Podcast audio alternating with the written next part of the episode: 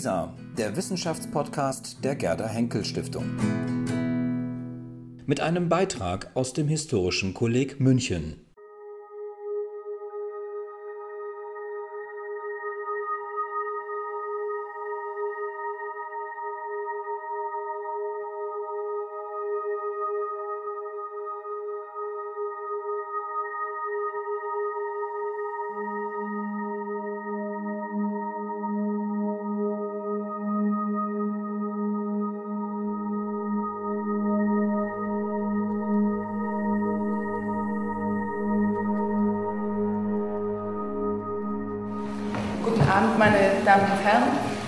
Ich darf Sie recht herzlich zur Podiumsdiskussion Gerecht verteilen, Geschichte und Gegenwart des Finanzföderalismus begrüßen.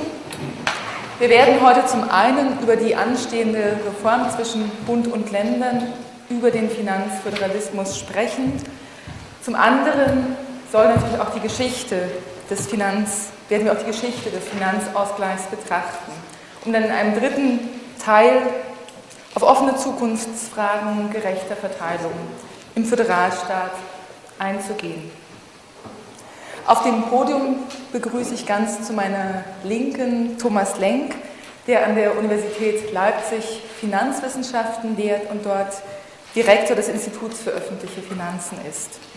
Er bewertet die aktuelle Reform des äh, Finanzföderalismus nicht ganz ohne Kritik, weil diese mit einer wie er sagt, Entsolidarisierung innerhalb der Ländergemeinschaft einhergehen könnte. Neben ihm Wolfgang Rentsch ist emeritierter Professor für Politikwissenschaften der Gericke-Universität in Magdeburg, der gerade für die letzten Jahre und Jahrzehnte in seinen Studien eine Überlastung des Finanzausgleichssystems durch die deutsche Einheit diagnostizierte. Ganz zu meiner Linken, äh, Stefan Koriot ist Professor für öffentliches Recht und Kirchenrecht an der LMU. Und obwohl er die Nehmerländer, wie Berlin früher angemahnt hat, nicht in der bundesstaatlichen Hängematte zu liegen, befürchtet auch er durch die Reform gewissermaßen ein zu viel an Reformen und auch Schaden für unsere Verfassungskultur. Für unsere Diskussion fehlt heute leider ähm, Georg Fahren schon, der ein Präsident des Giro- und Sparkassenverbandes und ehemaliger bayerischer Finanzminister. Er musste noch einen Termin in Berlin wahrnehmen, wahrnehmen und konnte nicht rechtzeitig da sein und lässt sein Fehlen freundlich entschuldigen. Mein Name ist Jana Osterkamp. Ich lehre hier an der LMU München äh, am Lehrstuhl äh, für osteuropäische Geschichte und beschäftige mich derzeit in meinen Forschungen mit Föderalismusgeschichte und Geschichte des Finanzföderalismus, auch insbesondere für die Habsburger Monarchie. Die Podiumsdiskussion, das sagen nur noch am Ende meiner Einleitung, ist eine Veranstaltung des Kompetenzverbundes Historische Wissenschaften. Dieser Verbund führt die verschiedenen historischen Institute Münchens zusammen, darunter meine Heimatinstitution, das Collegium Carolinum, ein Institut für tschechische und slowakische Geschichte, das Historikum ähm, und normalerweise stellt das Dach für diese Institution die Bayerische Akademie der Wissenschaften zur Verfügung. Heute befinden wir uns dankenswerterweise unter dem Dach des historischen Kollegs in der Kaulbach-Villa. Und weil viele von Ihnen diese Villa möglicherweise nicht kennen. Äh, noch abschließend zwei Sätze. Das äh, Gebäude wurde in den 1880er Jahren für den damaligen berühmten Münchner Porträt- und Genremaler Kaulbach errichtet vom Architekten Seidel, der auch das Lehnbachhaus äh, erbaut hat. Und diese Villa beheimatet seit den 1980er Jahren das historische Kolleg, das ähnlich wie zum Beispiel die Villa Massimo in Rom für die Historiker einen Raum bietet, ähm, um ein Opus Magnum fertigzustellen. Und hier, also dieser Raum ist dann das ehemalige Atelier.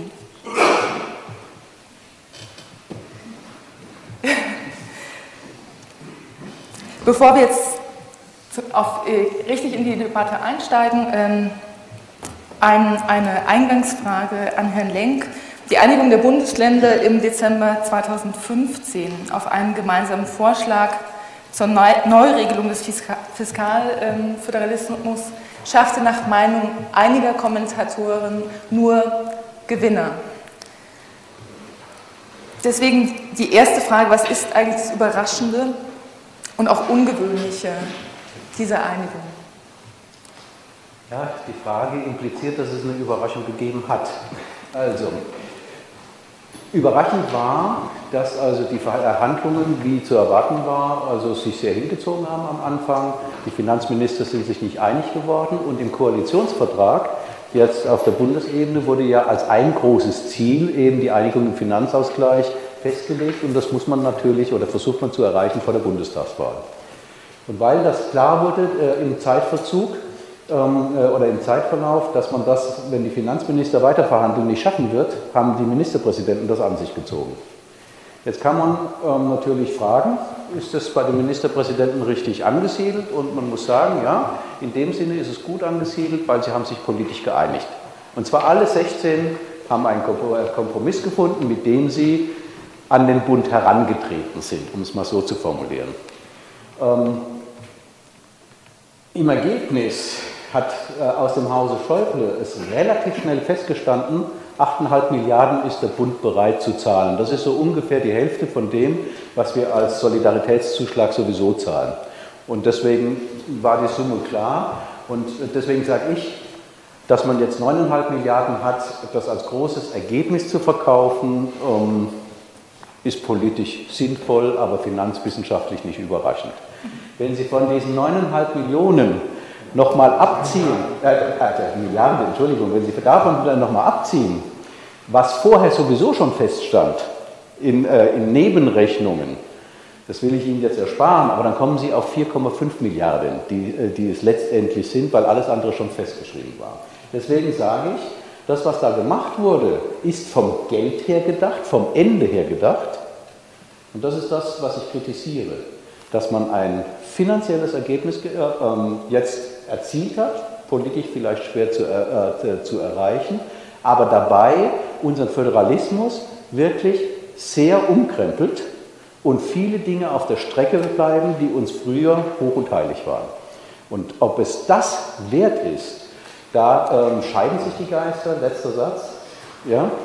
Ähm, wer in der Finanzwissenschaft sich so ein bisschen auskennt, der weiß, dass einer der Consigneurs Zimmermann Henke, also Zimmermann aus Marburg ist und Zimmermann hat im Februar bei einer Veranstaltung gesagt, ähm, ja, er hält die Einigung ehrlicherweise für ein Linsengericht.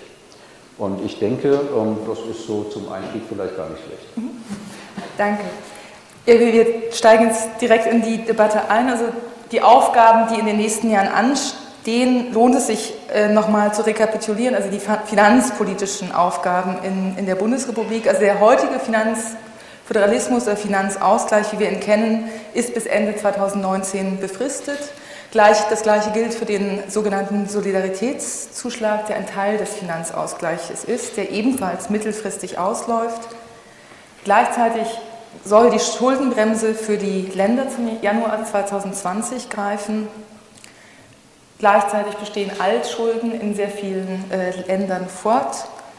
Im Dezember 2019, also auch das fällt in denselben Zeitraum, enden Entflechtungsmittel des Bundes an die Länder, die nach Kompetenzentflechtung von Bundes- und Länderzuständigkeiten übergangsweise flossen und von europäischer Ebene ähm, äh, also enden Mittel aus dem Europäischen Regionalfonds.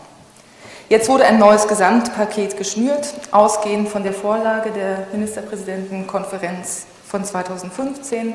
Das wurde mittlerweile auch im Bundesrat abgesegnet und ist auf dem Weg in die Gesetzgebung, also in den nächsten Wochen.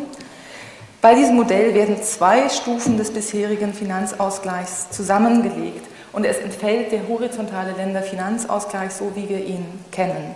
Und meine nächste Frage ist jetzt an Herrn Koriot, ob der Bund durch diese Vertikalisierung, also das nennt man ja auch Vertikalisierung, dass diese horizontalen Ausgleichsmechanismen zwischen den Ländern überführt werden in einen vertikalen Ausgleich vom Bund an die Länder. Also wird durch diese Vertikalisierung der Bund zum Zahlmeister lediglich, also es ist nur ein organisatorisches Problem, oder haben wir es langfristig ähm, mit einem Übergang von Entscheidungskompetenzen an den Bund zu tun. Vielleicht darf ich nochmal an die Ausgangslage anknüpfen, die Sie äh, beschrieben haben. Es ist nicht alles befristet. Die Verfassung, und in der Verfassung stehen ja die grundlegenden Entscheidungen für den Finanzausgleich, die ist natürlich nicht befristet. Die gilt weiter. Aber es gibt bei der Finanzverteilung zwischen Bund und Ländern zwei Stufen. Wenn wir mal die Rechtsverordnung und so weglassen, nämlich die Verfassung und die ausführenden Gesetze. Die wichtigsten ausführenden Gesetze, die sind befristet bis Ende 2019. Übrigens nicht der Solidaritätszuschlag, sondern der Solidarpakt. Und äh, es hätte also eigentlich genügt, bei einer weiter geltenden Verfassung sich mit der Frage zu beschäftigen, wie kann man die auslaufenden Gesetze auf der einfach gesetzlichen Ebene weiterentwickeln, um das Geld, das der Bund den Ländern angeboten hat, angemessen zu verteilen. Das war die, wenn man das am schlichtesten formulieren will, äh, das war die Ausgangslage. Und das Interessante ist nun, dass man diese Ausgangslage nicht genutzt hat, um das Geld zu verteilen auf die Länder und die verfassungsrechtlichen Rahmenbedingungen unverändert zu lassen, sondern dass es bei Gelegenheit des Auslaufens von Gesetzen und bei Gelegenheit des Angebotes des Bundes ab 2020 den Ländern mehr vertikal an Geld zur Verfügung zu stellen, jetzt plötzlich zu einer Verfassungsänderung kommen soll, die die gravierendste föderale Verfassungsänderung seit 1969 ist und vermutlich die zweitwichtigste Verfassungsänderung, wenn sie denn tatsächlich so kommt, die wir im föderalen Bereich seit 1949 gehabt haben, ohne Not. Denn das Geld hätte man einfach durch Anpassen der äh, einfachen Gesetze ähm, verteilen können. Und jetzt komme ich auf den Punkt, den Sie angesprochen haben. Wenn Sie die einzelnen Normen sich anschauen, die nach Vorstellung des verfassungsändernden Gesetzgebers geändert werden sollen, nächste Woche ist der Bundestag dran, dann wird irgendwann später der Bundesrat sich mit diesen Normen beschäftigen müssen, nach dem normalen Verfahren für äh, Verfassungsänderung. Wenn Sie sich dieses Normenpaket anschauen, machen Sie das mal, ist ja alles im Internet erhältlich, dann werden Sie sich zunächst wundern, ja, dass die Normen, wie das in letzter Zeit häufig vorkommt, ungemein lang sind, sprachlich wenig geglückt, situationsbezogen, einer Verfassung eigentlich unwürdig. Die würden eher in eine Rechtsverordnung passen als äh, in eine Verfassung. Und was im Ergebnis dabei rauskommt, ist ziemlich klar. Wenn man das mit einem Satz zusammenfassen will, dann kann man sagen, die Länder nehmen das Geld und ohne Not geben sie viele Kompetenzen an den Bund ab. Denn letzter Satz, ähm, der Bund wollte eigentlich nicht das, was jetzt auf uns zukommt. Und eigentlich wollte der Bund den Vorschlag der Ministerpräsidenten von Ende 2015, Abschaffung des Länderfinanzausgleichs, stoppen, indem er 15 Forderungen aufgestellt hat an die Länder, von denen er annahm, die würden die Länder nie akzeptieren. Übertragung der Verwaltung der Bundesautobahnen auf den Bund, Kontrollrechte des Bundes bei der Verwendung von Geldern in den Ländern äh, und vieles andere mehr, was vertikal den Einfluss stärkt. Aber die Länder haben gesagt, machen wir. Auch diejenigen, die sonst eigentlich auf Föderalismus achten, wie Bayern, Baden-Württemberg und einige andere. Und so laufen wir jetzt auf ein System hinaus, das man beschreiben kann, Geld gegen Selbstentmachtung. Im Juni wissen wir mehr. Bis dahin soll im Eiltempo die Verfassungsänderung abgeschlossen sein. Wenn im Juli das im Grundgesetz steht und ab 2020 gelten soll, dann haben wir einen stark vertikalisierten Bundesstaat, nicht nur Finanzausgleich, bei dem der Bund die Zügel in der Hand hat und die Länder ein bisschen mehr Geld.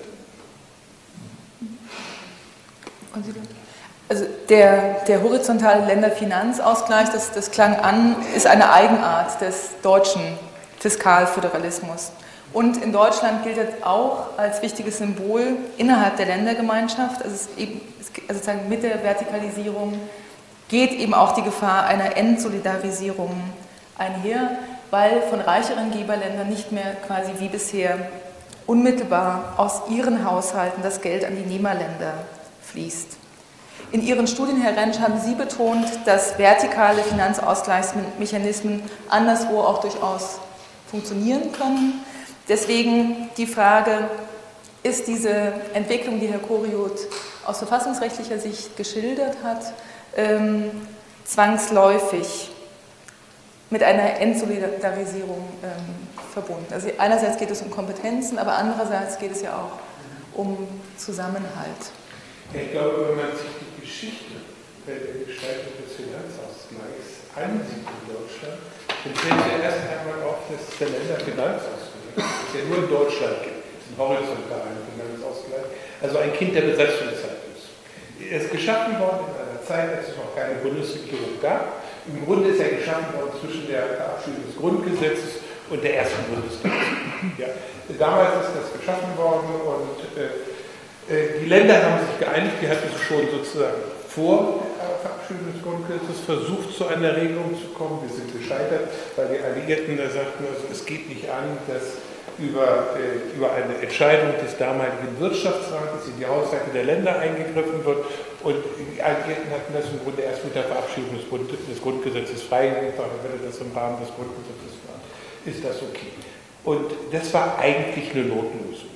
Eigentlich wollte ich es werden. Man kann das also auch sehen in den Beratungen des Parlamentarischen Rates, dass äh, die, der Finanzausschuss auch an andere Modelle dachte. Man dachte viel mehr so an der zurück an das Erzberger schon Modell und solche Dinge.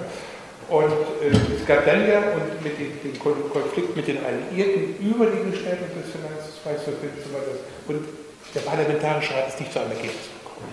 Wir haben in der ersten Fassung des Grundgesetzes ein Torso stehen der Artikel 107 sagte damals, die endgültige Regelung der, Verteilung der Steuern zwischen Bund und Ländern muss durch ein Bundesgesetz geregelt werden, also gar nicht nur mit Verfassungsänderung, ja, weil sie sagten, die kriegen wir ohnehin nicht zustande. Durch ein einfaches Gesetz sollte die Verfassung geändert werden.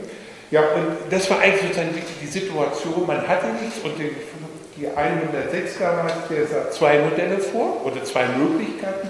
Einmal sozusagen, was den amerikanischen Vorstellungen eher entsprach, direkte Zuweisung des Bundes im Sinne von Grants and Aid, die, die, die, die Amerikaner haben.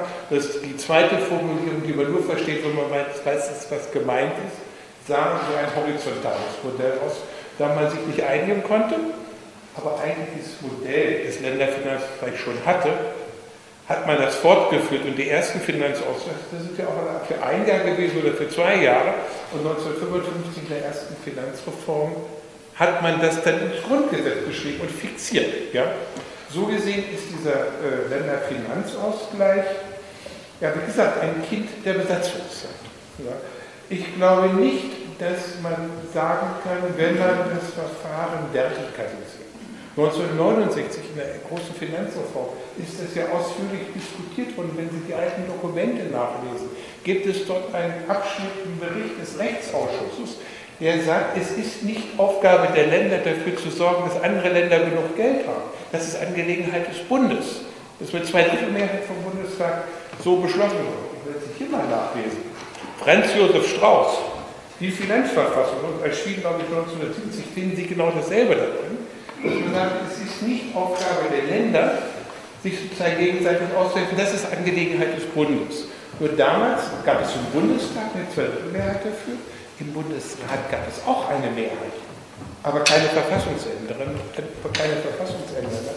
Daran ist es gescheitert. Also von, so, von daher halte ich die Vertikalisierung des horizontalen Finanzausgleichs für nicht notwendigerweise eine, eine Entsolidarisierung. Der Bund kann die Finanzkraft der Länder ausfüllen. So in Kanada wird das so gemacht. Der Bund füllt die Have-Not-Provinzen auf den Durchschnitt auf und die Have-Provinzen bleiben über dem Durchschnitt. Das ist ein vernünftiges System. Was wir allerdings heute haben, oder was jetzt verabschiedet wird mit dem sogenannten Finanzkraftausgleich, ist irgendwo auch ein Twitter-Modell. Wenn man so Zuschläge und Abschläge hat, dann sind natürlich Elemente des alten horizontalen Finanzausgleichs drin. Es wird aber vertikal gemacht. Ich glaube, Herr Kurbel, Sie waren das. Sie hatten mal irgendwo geschrieben, das ist ein instabiles System. Ich glaube, da haben Sie völlig recht. Das wird irgendwann sozusagen vermutlich komplett in eine vertikale Richtung kippen. Direkt dann noch zu, darauf reagieren? Ja, gerne. Also entstehungsgeschichtlich stimme ich Herrn Rentsch vollkommen zu. Das war eher ein Zufallsprodukt, dass man in die Finanzverteilung zwischen Bund und Ländern ein horizontales Ausgleichselement eingebaut hat. 1949 sogar eher versteckt. Wenn man die Verfassung las, konnte man das gar nicht so ohne weiteres äh, erkennen.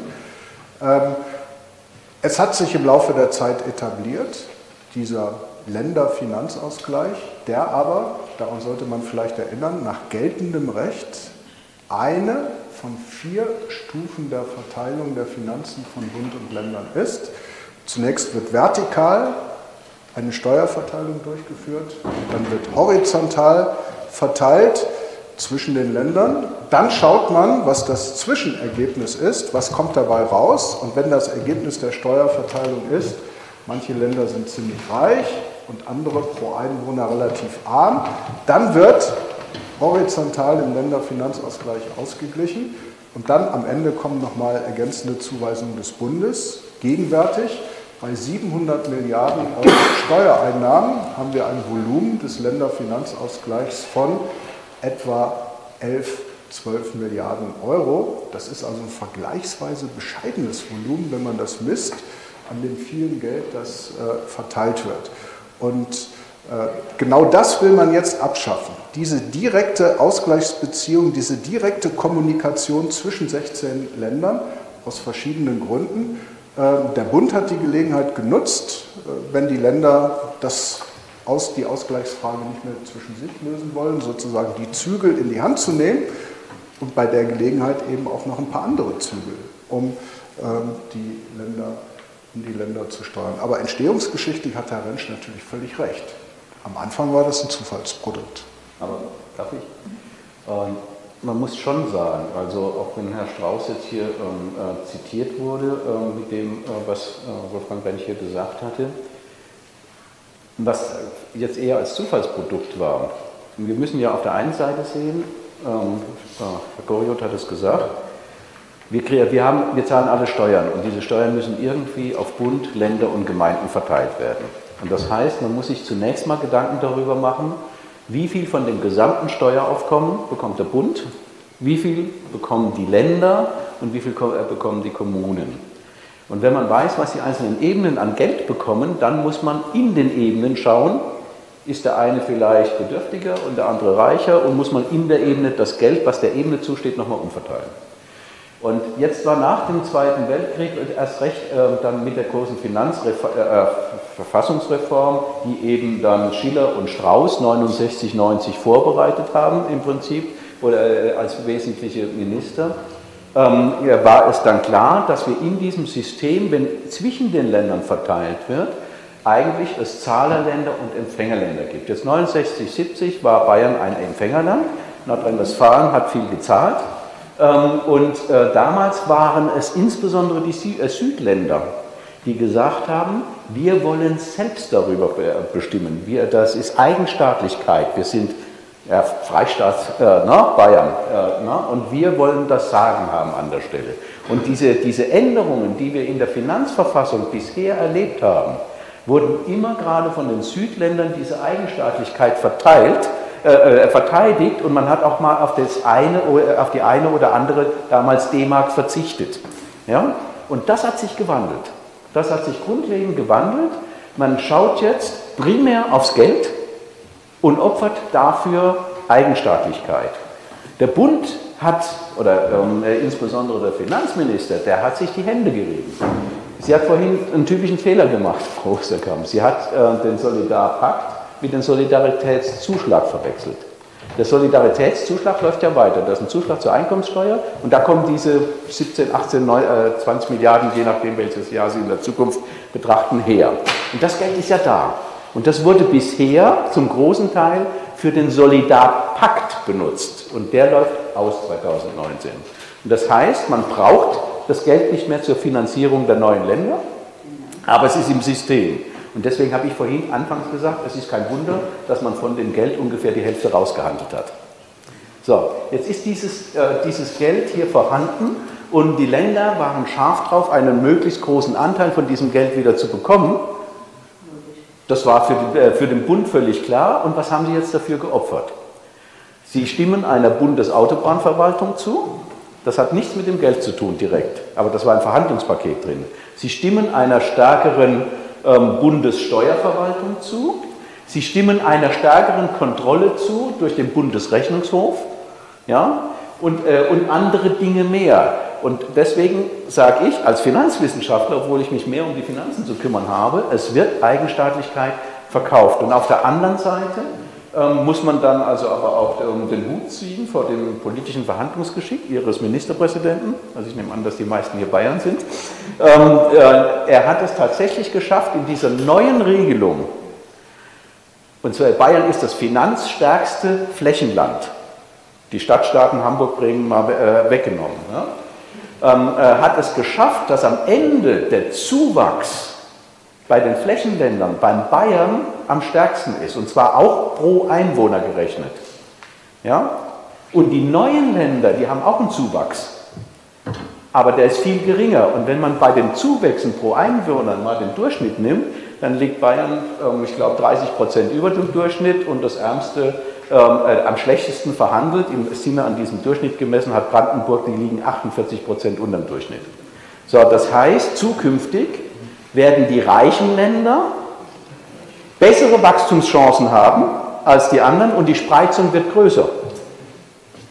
Und dann brauchen wir immer mehr Geld im Finanzausgleich, weil die Spreizung größer wird. Bloß muss das zukünftig der Bund bezahlen. Aber mit unseren Steuern bezahlen wir auch den Bund und der kommt dann in Schwierigkeiten. es ist ein kompliziertes System, also wenn ich es so holzspielartig mache, ich glaube, Sie können nachher nachfragen nochmal, wenn es zu kompliziert wird. Wir haben bislang äh, eher über die Folgen äh, gesprochen und auch über Solidarität gesprochen. Einen Begriff würde ich gerne noch in die Debatte jetzt aufnehmen für den ersten Teil, nämlich Wettbewerb, der für Finanzbeziehungen ebenso wichtig ist. Und gerade die Geberländer, also insbesondere auch Bayern, haben mehrmals darauf hingewiesen, dass zu viel Ausgleich, Wettbewerb im fiskalischen Föderalismus und im Föderalismus allgemein unmöglich macht und zu wenig Anreize gesetzt werden für Wandel. Gleichzeitig ist der deutsche Föderalismus von der Anlage her, also von, von der juristischen Anlage, einer, der sehr stark auf Kooperation und Verflechtung setzt. Also der Bund ist sehr weitgehend für die Gesetzgebung zuständig, während die Länder den Umfang ihrer Aufgaben nur sehr beschränkt selbst bestimmen können. Deswegen geht meine Frage nochmal an den Finanzwissenschaftler, welche Elemente von Wettbewerbsföderalismus kann man eigentlich noch aus finanzwissenschaftlicher Sicht denken, wenn man in so einem sehr stark auf Kooperation festgelegten System sich bewegt? Ja, die Frage ist vielschichtig, die Sie dargestellt haben. Zum einen äh, unterstellt diese Frage, dass wir alle die, das neoliberale Denken äh, akzeptieren mit diesen Anreizen. Man muss jetzt ja, ja, das ist die Voraussetzung, sonst funktioniert das Ganze nicht. Und dann können Sie die ganzen Sachverständigen oder dann auch noch Hans-Werner Sinn oder wen auch immer fragen. Wenn Sie sagen, wir, wir lassen diese Prämisse in unserem Denken nicht zu, dann wird es schwierig. Ja, also wenn wir das zulassen, diese Prämisse, dann wird immer so argumentiert, wie Sie das gesagt haben, was äh, nutzt uns der nächste Steuerprüfer, ähm, wenn von einer Million mehr Steuereinnahmen 900.000 durch den äh, Finanzausgleich weggehen, dann kostet der uns mehr, als letztendlich in unserem Land verbleibt. Damit ist oft geklagt worden, der, äh, also vom Verfassungsgericht. Und man hat auch in den alten Systemen immer geschaut, dass also diese Transferentzugsrate, so nennt sich das letztendlich, ähm, ähm, dann nicht so hoch ist. Also man hat dann gesagt, 90 Prozent ist zu viel, wie in meinem Rechenbeispiel, wir versuchen es geringer. Das Bösartige an dem Neuen, was jetzt beschlossen wird, und man kann davon ausgehen, dass aus politischen Gründen das nächste Woche beschlossen wird, ist, dass diese Transferentzugsrate, die ich eben mit 90 Prozent in meinem Beispiel gerechnet habe, bei bestimmten Steuerarten, bei dem vorgesehenen, 120 Prozent wird.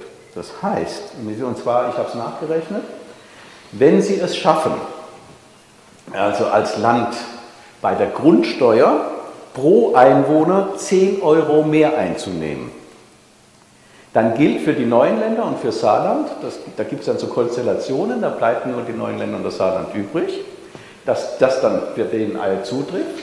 Dann bedeutet das beispielsweise für Sachsen, die Gemeinden in Sachsen nehmen 10 Euro pro Einwohner mehr ein und das, was nächste Woche beschlossen wird, bewirkt dann, dass das Land 12 Euro weniger kriegt pro Einwohner. Und deswegen sage ich 120% Transferentzugsrate. Und deswegen bin ich ganz sicher, dass wir uns bald vom Verfassungsgericht wiedersehen, weil das ist gegen alles, was wir bisher hatten. Ähm, also man stellt, man, man, man macht eine Konstruktion, die man früher angeklagt hat, und zwar noch schlimmer. Und das andere ist mit diesem Wettbewerb, ähm, bevor man in den Wettbewerb tritt, muss man ja auch erstmal fragen, was hat einer am Anfang? Wer ist leistungsstark? Welche Leistungsanreize wollen wir schaffen? Und ich habe mir mal eine Tabelle mitgebracht, deswegen brauche ich, äh, brauche ich hier die Brille. Ich habe mir mal die Mühe gemacht und habe gesagt, ähm, wie viel sind denn die Bayern, sind einfach die finanzkräftigsten, nicht weil ich hier dauernd die Bayern ärgern will, sondern sind die finanzkräftigsten. Wie viel haben die denn an, äh, an Wirtschaftsleistung mehr als der Durchschnitt? Und im Jahre 2016 haben nach meiner äh, Tabelle hier, die ich ähm, äh, vom Statistischen Bundesamt modifiziert habe, die Bayern im Durchschnitt 16 Prozent mehr geleistet als der Bundesdurchschnitt.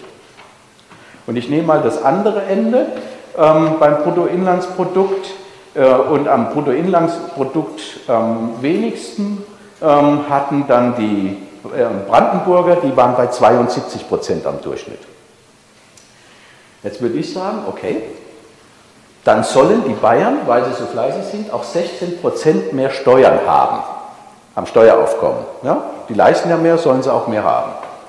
Wenn ich mir anschaue, was haben die Bayern aber, bevor der Länderfinanzausgleich kommt, an Steuern bei ihren Finanzämtern eingenommen, dann sehen Sie eine Zahl, die bei 128 Prozent liegt. Also 16 Prozent die Wirtschaftsleistung, 28 Prozent das Steueraufkommen. Und da muss man sich fragen, woran liegt es? Und die Antwort ist, es liegt mit zum großen Teil an der Einkommenssteuer. Weil wenn ich eine große Bemessungsgrundlage habe, wenn ich hohe Einkommen habe, die zu versteuern sind, dann kommt ja auch noch ein höherer Steuersatz obendrauf. Und deswegen geht es Bayern so gut und beispielsweise Brandenburg so schlecht, weil die, im Vergleich zur Wirtschaftsleistung in Brandenburg, die war bei 72 Prozent, hat Brandenburg ähm, nee, ich nehme mal, Entschuldigung, ähm, Mecklenburg-Vorpommern hat 67 Prozent Wirtschaftsleistung, habe die falsche rausgegriffen. Und Mecklenburg-Vorpommern hat aber nur 56 Prozent beim Steueraufkommen. Das heißt, der, der viel hat, wird bei der Steuer verstärkt und der, der wenig leistet, wird auch noch bestraft. Und wenn das so ist, dann muss ich mehr ausgleichen. Und das, äh, das, ist, das, äh, das ist ein Hauptproblem, dass diese Steuerzuordnung, bevor umverteilt wird, überhaupt nichts mit Leistungsgerechtigkeit zu tun hat, sondern es ist überproportional. Und das halte ich für sehr schwierig, das war bekannt und dieses Problem hat man jetzt elegant ausgeklammert. Es wird nicht gelöst mit, mit dem neuen Gesetz. Herr Kohl, sind Sie ein Vertreter des Wettbewerbsföderalismus, wenn Sie von der bundesstaatlichen Hängematte sprechen oder haben Sie eher Sparen im ja. Sinn? Komme ich sofort zu. Eine Bemerkung zu Herrn Lenk. Sie sehen an seinen Ausführungen, dass die Materie ungemein kompliziert ist ja? und dass man durch Regelungen, die man irgendwie macht und bei denen man meint, jetzt hat man es oder man hat spät abends einen Kompromiss gefunden, sich Nebeneffekte auftun, an die man gar nicht gedacht hat. Und das neue Modell ist reich daran, ja? weil es eben ganz schnell mit heißer Nadel gemacht worden ist. Es werden sich gewaltige unerwartete Nebeneffekte einstellen. Herr Lenk ist dabei, mit finanzwissenschaftlicher Expertise in die dunklen Ecken der Normen zu gehen. Er hat Ihnen gerade ein paar Kostproben gegeben, welche Überraschungen uns da erwarten. So, jetzt Ihre Frage. Ich will überspitzt antworten. Als Verfassungsjurist halte ich erstens von dem Begriff und der Vorstellung Wettbewerb im öffentlichen Bereich, im staatlichen Bereich nichts, gar nichts und die Gegenüberstellung von Solidarität und Wettbewerb bei öffentlichen Gütern, bei Staatsaufgaben, bei einer Mehrzahl von Gebietskörperschaften auf derselben Ebene, 16 Länder und tausende Kommunen, die wir in Deutschland haben. Wettbewerb kann man ja immer nur dann überhaupt sinnvoll anordnen, wenn man mehrere Gleichgeordnete hat. 16 Länder, tausende Gemeinden. Wettbewerb zwischen Bund und Ländern gibt es nicht kann man sich nicht vorstellen, weil die unterschiedliche Aufgaben haben. Davon halte ich nichts, gar nichts. Warum? Die Vorstellung, dass man konkurrieren könnte, wie das äh, auf einem Markt nach den Bedingungen des Marktes äh, stattfindet, um Einnahmen, Aufgaben, Einwohner, Ausgaben, führt völlig in die Irre. Und ähm, mit Blick auf den öffentlichen Bereich hat man das äh, häufig gesehen. Und noch deutlicher wird das, wenn Sie sich vergegenwärtigen, was das Grundprinzip unseres Föderalismus ist. Das ist eben von Ihnen, Frau Osterkamp, schon angesprochen worden. Wir haben nämlich ein ganz interessantes Modell vom Föderalismus seit 1866, 71. Damals noch nicht ganz so deutlich, aber im Laufe der Zeit immer deutlicher. Ein Modell, das abweicht etwa von dem Modell der USA oder der Schweiz. Und unser Modell heißt, Gesetzgebung macht der Bund. Wir haben weitgehend einheitliche Gesetze. Strafrecht, bürgerliches Recht, Steuerrecht, Grundlagen des Baurechts, alles gilt bundeseinheitlich, von Rügen bis zum Bodensee. Die Gesetze werden aber ausgeführt von den Ländern, von Landesbehörden, einschließlich Kommunalbehörden, auch die Bundesgesetze. Und sie müssen dafür die Kosten tragen. Und dann kommt am Ende ein Finanzausgleich, der so gestrickt sein muss, dass die Länder eben für die vielen Ausgaben, die sie haben, aufgrund von Bundesgesetzen auch die entsprechenden Finanzmittel haben. Und in einem so gestrickten System, vertikale Verteilung ähm, nach den Staatsfunktionen, Gesetzgebung Bund, Verwaltung, Länder einschließlich Kommunen, ist der Wettbewerbsgedanke von vornherein völlig verfehlt. Und mit Blick auf die Finanzen auch. Mehrfach haben Geberländer beim Bundesverfassungsgericht versucht, dagegen anzurennen und haben gesagt, naja, wer reich ist, muss doch auch reich bleiben. Und bei den armen Ländern, ja, die müssen irgendwie sehen, dass sie auf die Beine kommen. Dann müssen sie eben Unternehmen abwerben aus den reichen Ländern und äh, die sollen dann da mehr Steuern zahlen. Das Bundesverfassungsgericht hat immer gesagt, nein, nein, so nicht. Wenn viele Aufgaben bundesgesetzlich vorgeschrieben sind, dann ist es wichtig, dass der Finanzausgleich allen gleichgelagerten Gebietskörperschaften eine gesicherte finanzielle Grundausstattung zur Verfügung stellt. Und jenseits dieser Grundausstattung können dann die Unterschiede anfangen, aber die dürfen nicht zu groß sein. Und dazu dient eben auch das System der Umverteilung zwischen den Ländern und Bund und Ländern. Und das ist eigentlich ein System, das zu unserem zu unserem Grundsystem im Föderalismus passt. Und das, was wir jetzt ganz am Ende unseres föderalen Systems mit dem neuen Finanzausgleich bekommen sollen, verändert die Koordinaten, ohne vorgelagert bei der Aufgaben- und Ausgabenverteilung was zu ändern. Die Länder bekommen alle ein bisschen mehr, aber komischerweise kriegen die Reichen mehr proportional als die Armen, sodass man sich schon fragt, warum denn eigentlich, wenn alle die gleichen Aufgaben zu erfüllen haben. Und als kleine Beigabe kriegt der Bund sozusagen noch mehrere ziemlich wirkungsvolle Peitschen, mit denen er auf die Länder einschlagen kann, wenn ihm irgendwas nicht, äh, wenn ihm irgendwas nicht passt. Da drohen gewaltige Verwerfungen in unserem föderalen System. Das leitet jetzt sehr schön über zum zweiten Teil, also zu einer historischen Reflexion über den Fiskalföderalismus in Deutschland. Denn als Historikerin stelle ich mir trotz aller Kritik am bestehenden Finanzausgleichssystem, das ja auch in der bestehenden Form auch äh, mehrmals kritisiert, modifiziert wurde, nicht zuletzt durch das Bundesverfassungsgericht. Für mich als Historikerin stellt sich die Frage, ob der deutsche Finanzausgleich, so wie er bestand, nicht doch eine, als eine Erfolgsgeschichte erzählt werden sollte. Und nachdem mit der deutschen Wiedervereinigung eine neue, nicht rasch zu überwindende ökonomische Disparität zwischen Ost- und Westländern gegeben ist, gerät einerseits die Vorgeschichte vor 89 leicht außer, außer Blick und man hat sozusagen mit der deutschen Einheit ähm, einen, Aus, einen historischen Ausnahmefall vor Augen. Deswegen würde ich gerne im Rückblick äh, oder für einen Rückblick an Herrn Rentsch nochmal die Frage stellen, ob man eben für die Periode vor 89 nach 89 wäre dann noch eine zweite Frage, nicht doch von einer Erfolgsgeschichte des Länderfinanzausgleiches sprechen kann, der eben bestehende Disparitäten ähm, in der unmittelbaren Nachkriegszeit überwinden half. Ich antworte gerne auf Ihre Frage, aber vorher noch mal zwei Dinge.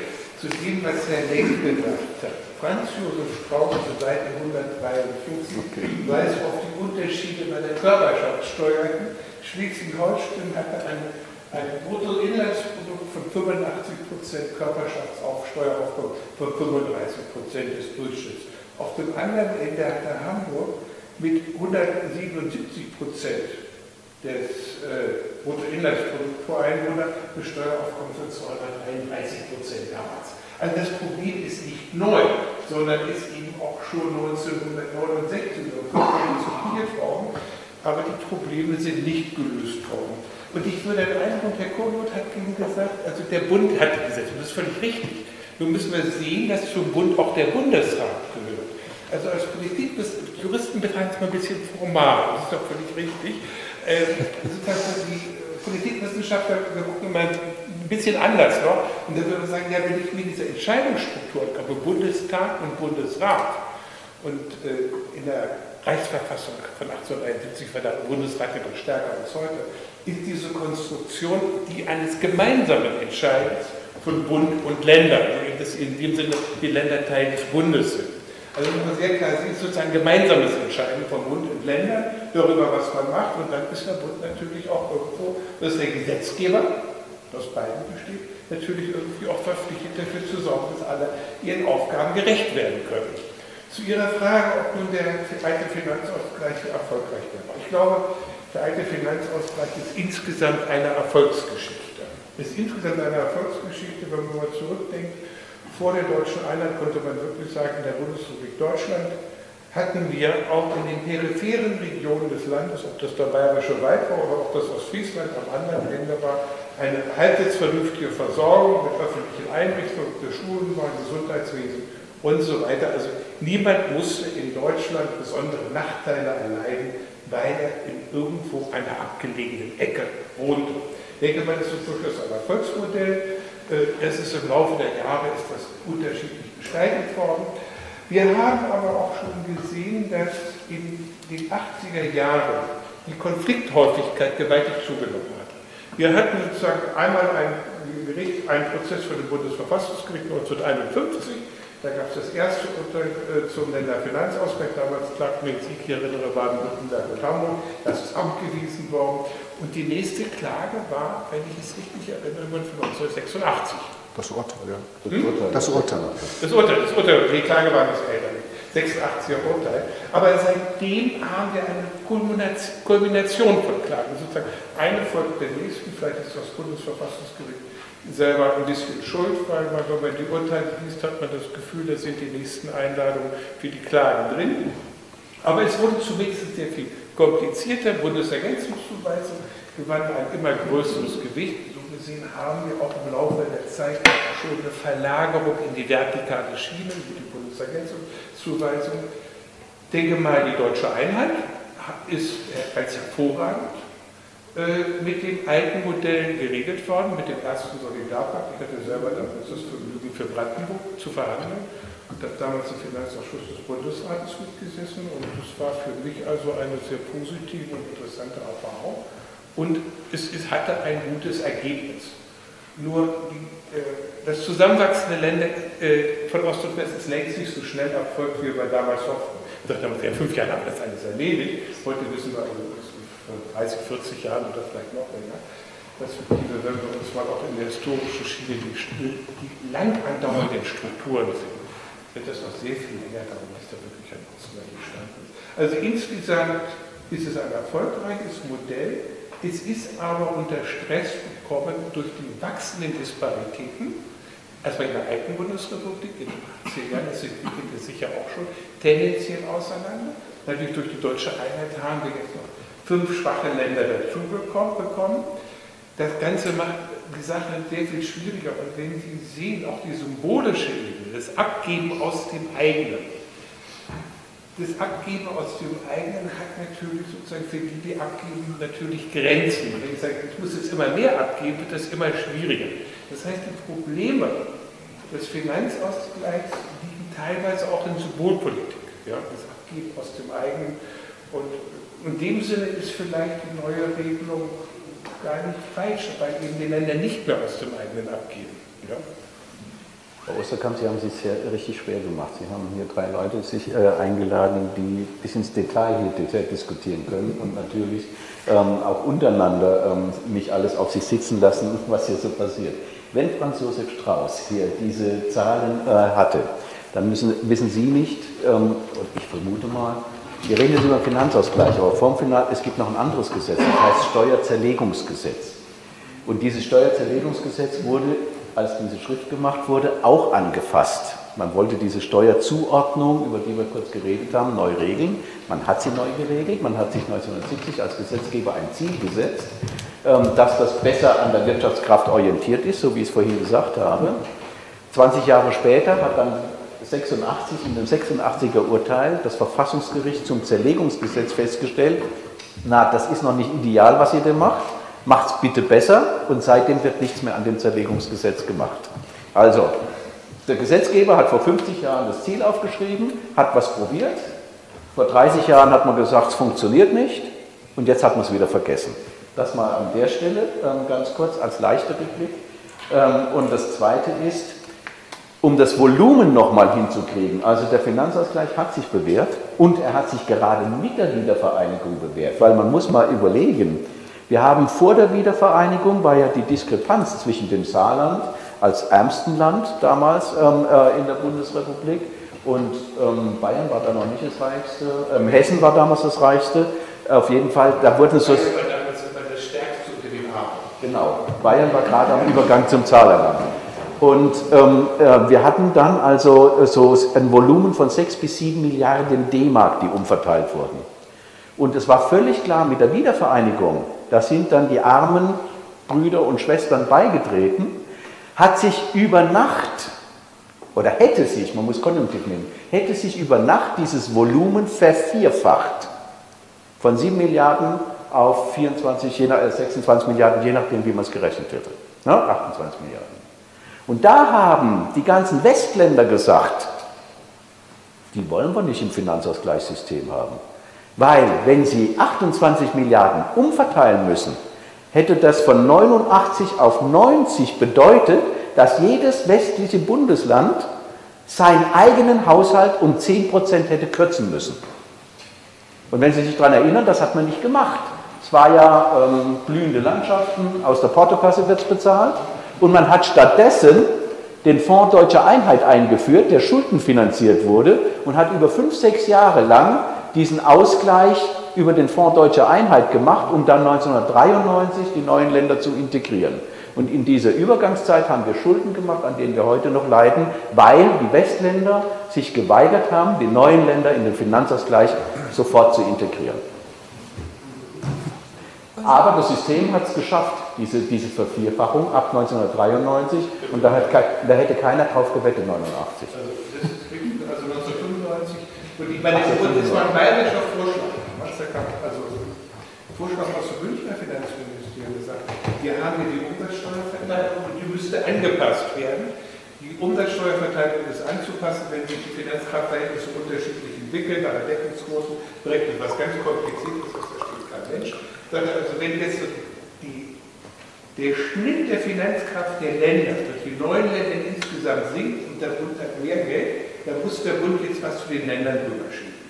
Und der war, der Bund hat das, ist sich darauf eingegangen und hat erstmal sieben Umsatzsteuerprozentpunkte, das sind heute 14 Milliarden Euro über gefallen, auf die Länderseite geschoben und die wurden dann über diese sogenannte Umsatzsteuer vorab, das auch symbolpolitisch in der Debatte eine Rolle spielt, das Umsatzsteuer vorab, in die neuen Länder geschoben damit die sozusagen erstmal auf das Niveau der finanzschwachen Eigenländer kam. Und dann konnte der Finanzausgleich stattfinden.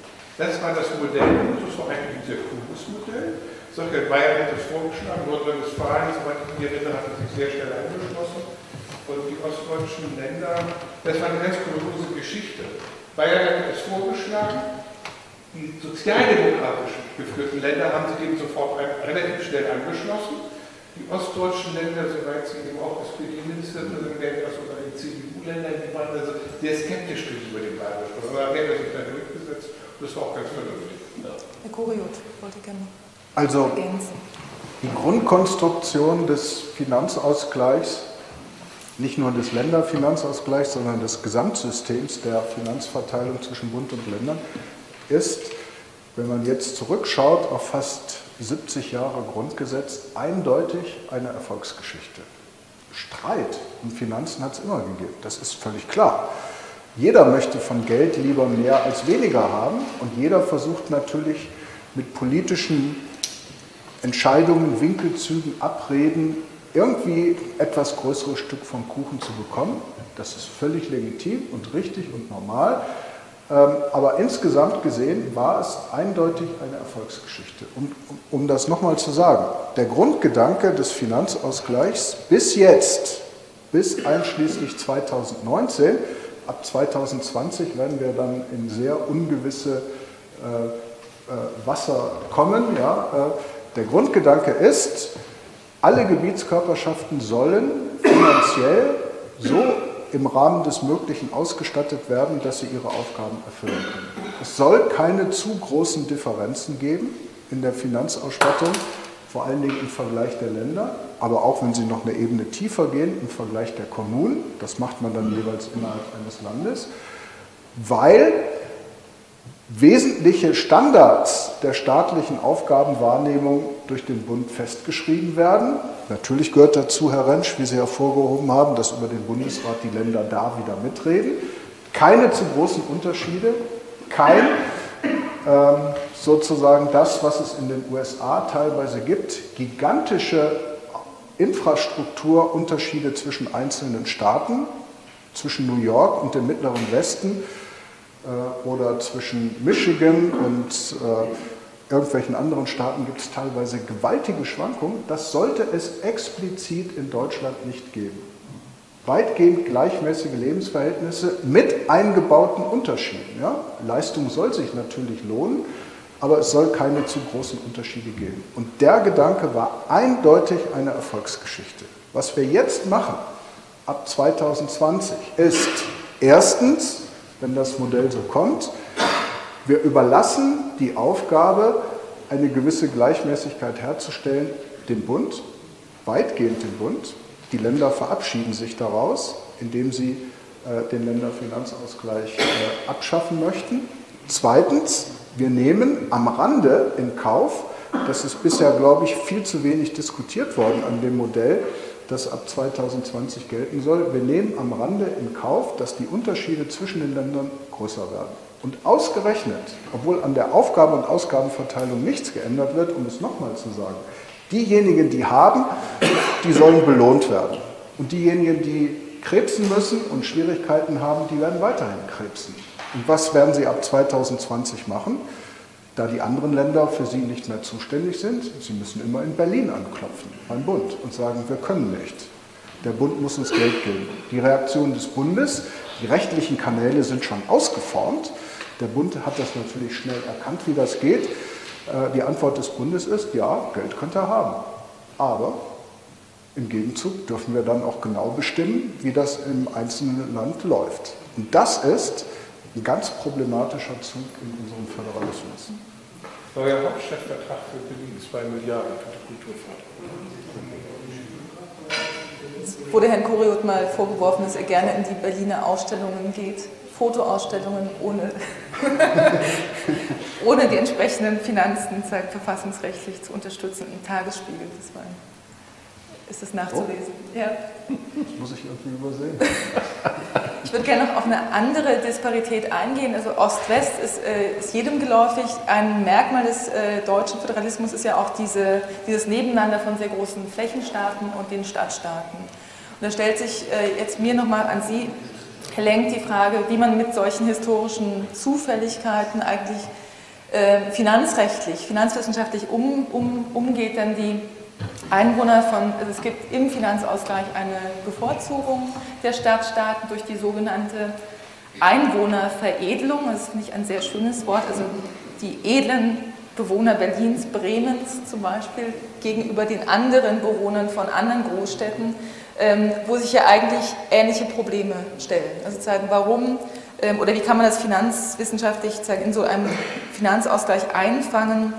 dass jetzt Städte wie Frankfurt, Stuttgart, München die in Flächenstaaten aufgehen, anders behandelt werden als Berlin oder Bremen? Naja, ähm, sie werden gar nicht anders behandelt, nicht so. Da muss man, ähm, es gibt verschiedene Sachen. Erst einmal äh, ein Wort zur Einwohnerverewigung. Ähm, die Österreicher haben das auch und die nennen das tote Seelenprinzip. Ja, weil also die Einwohner. Sind ja auch Österreicher. Also die, die, äh, Im Prinzip ist es so, ähm, die Stadtstaaten, da ist jeder Stadtstaatler 35 Prozent rechnerisch mehr wert als ein Flächenstaatler, ne, weil die Ausgaben für ihn höher sind. Und argumentiert wird damit, dass also Berlin oder Hamburg oder Bremen aufgrund ihres Stadtstaatenstatus zentralörtliche Funktionen fürs Umland mit wahrnehmen. Dass eben jemand aus Brandenburg dann doch in der Charité behandelt wird, dass jemand aus Schleswig-Holstein in die Elbphilharmonie fährt und so weiter. Das, die, das sind diese zentralörtlichen Aufgaben. Ich habe vor 20 Jahren mal den Fehler gemacht, bei einer ähnlichen Veranstaltung in Hamburg zu sagen, naja, also dass es die Hansestaaten also noch gibt oder diese Stadtstaaten, ähm, das ist ja historisch ähm, verwunderlich, dass die drei noch übrig geblieben sind oder die zwei. Ne? Und eigentlich gehören sie, also die einen in Niedersachsen und bei äh, Hamburg muss man mal gucken, Niedersachsen, Schleswig-Holstein oder Nordstaat, vielleicht gehört es anders gegliedert. Seitdem werde ich in Hamburg nicht mehr eingeladen. Aber, ähm, aber ähm, äh, die Frage, die Sie gestellt haben, ist eher eine andere. Das ist äh, nämlich dahingehend, ähm, stimmt das? Dass also die großen Städte aufgrund ihrer zentralörtlichen Funktion mehr Ausgaben pro Einwohner zugerechnet bekommen. Und da muss ich sagen, da geht es München auch gut. Bloß ist das nicht im Länderfinanzausgleich, sondern in ihrem kommunalen Finanzausgleich in Bayern. Und erklären Sie mal den Leuten im Bayerischen Wald, warum der Münchner, ich habe die Zahl jetzt nicht im Kopf, 190, 190 Prozent wert ist, ne, im Vergleich zu 135 Prozent und jemand in der Fläche nur 100 Prozent. Und dann sagen natürlich die Münchner, naja, gut, na, dann geht doch mal ins Lehmbachhaus oder in die Pinakothek oder ähm, sonst irgendetwas und wir halten ähm, das Staatsorchester für, für euch bereit, ihr dürft doch alle kommen. Und das kostet Geld. Und so wird es eben gerechnet. Also von daher ist auch verfassungsrechtlich zuerkannt, dass die Stadtstaaten einen Sonderstatus haben. Und das der andere Argument bei den Großstädten ist noch, bei München vielleicht nicht ganz so, aber dass die Sozialstruktur meistens also ähm, Kosten verursacht, die eben auf dem flachen Land aufgrund der Bevölkerungsstruktur nicht so stark anfallen. Also äh, äh Großstädte haben oft das Problem, mit der, auch, der, auch bei der Sozialhilfe, Sozialausgaben, Hartz IV etc., dass es ein großer Ausgabenblock ist. Damit wird in der Regel finanzwissenschaftlich mit diesen zentralörtlichen Funktionen dieses Mehr begründet. Vielleicht sollten wir noch sagen, dieses tote Seelenprinzip, ja, dass also die Einwohnerzahlen Ach. künstlich vergrößert werden, das gilt natürlich nicht bei der Steuerverteilung. Also wenn Steuern, die Umsatzsteuer nach der Einwohnerzahl verteilt werden, kommt das Prinzip nicht zur Anwendung.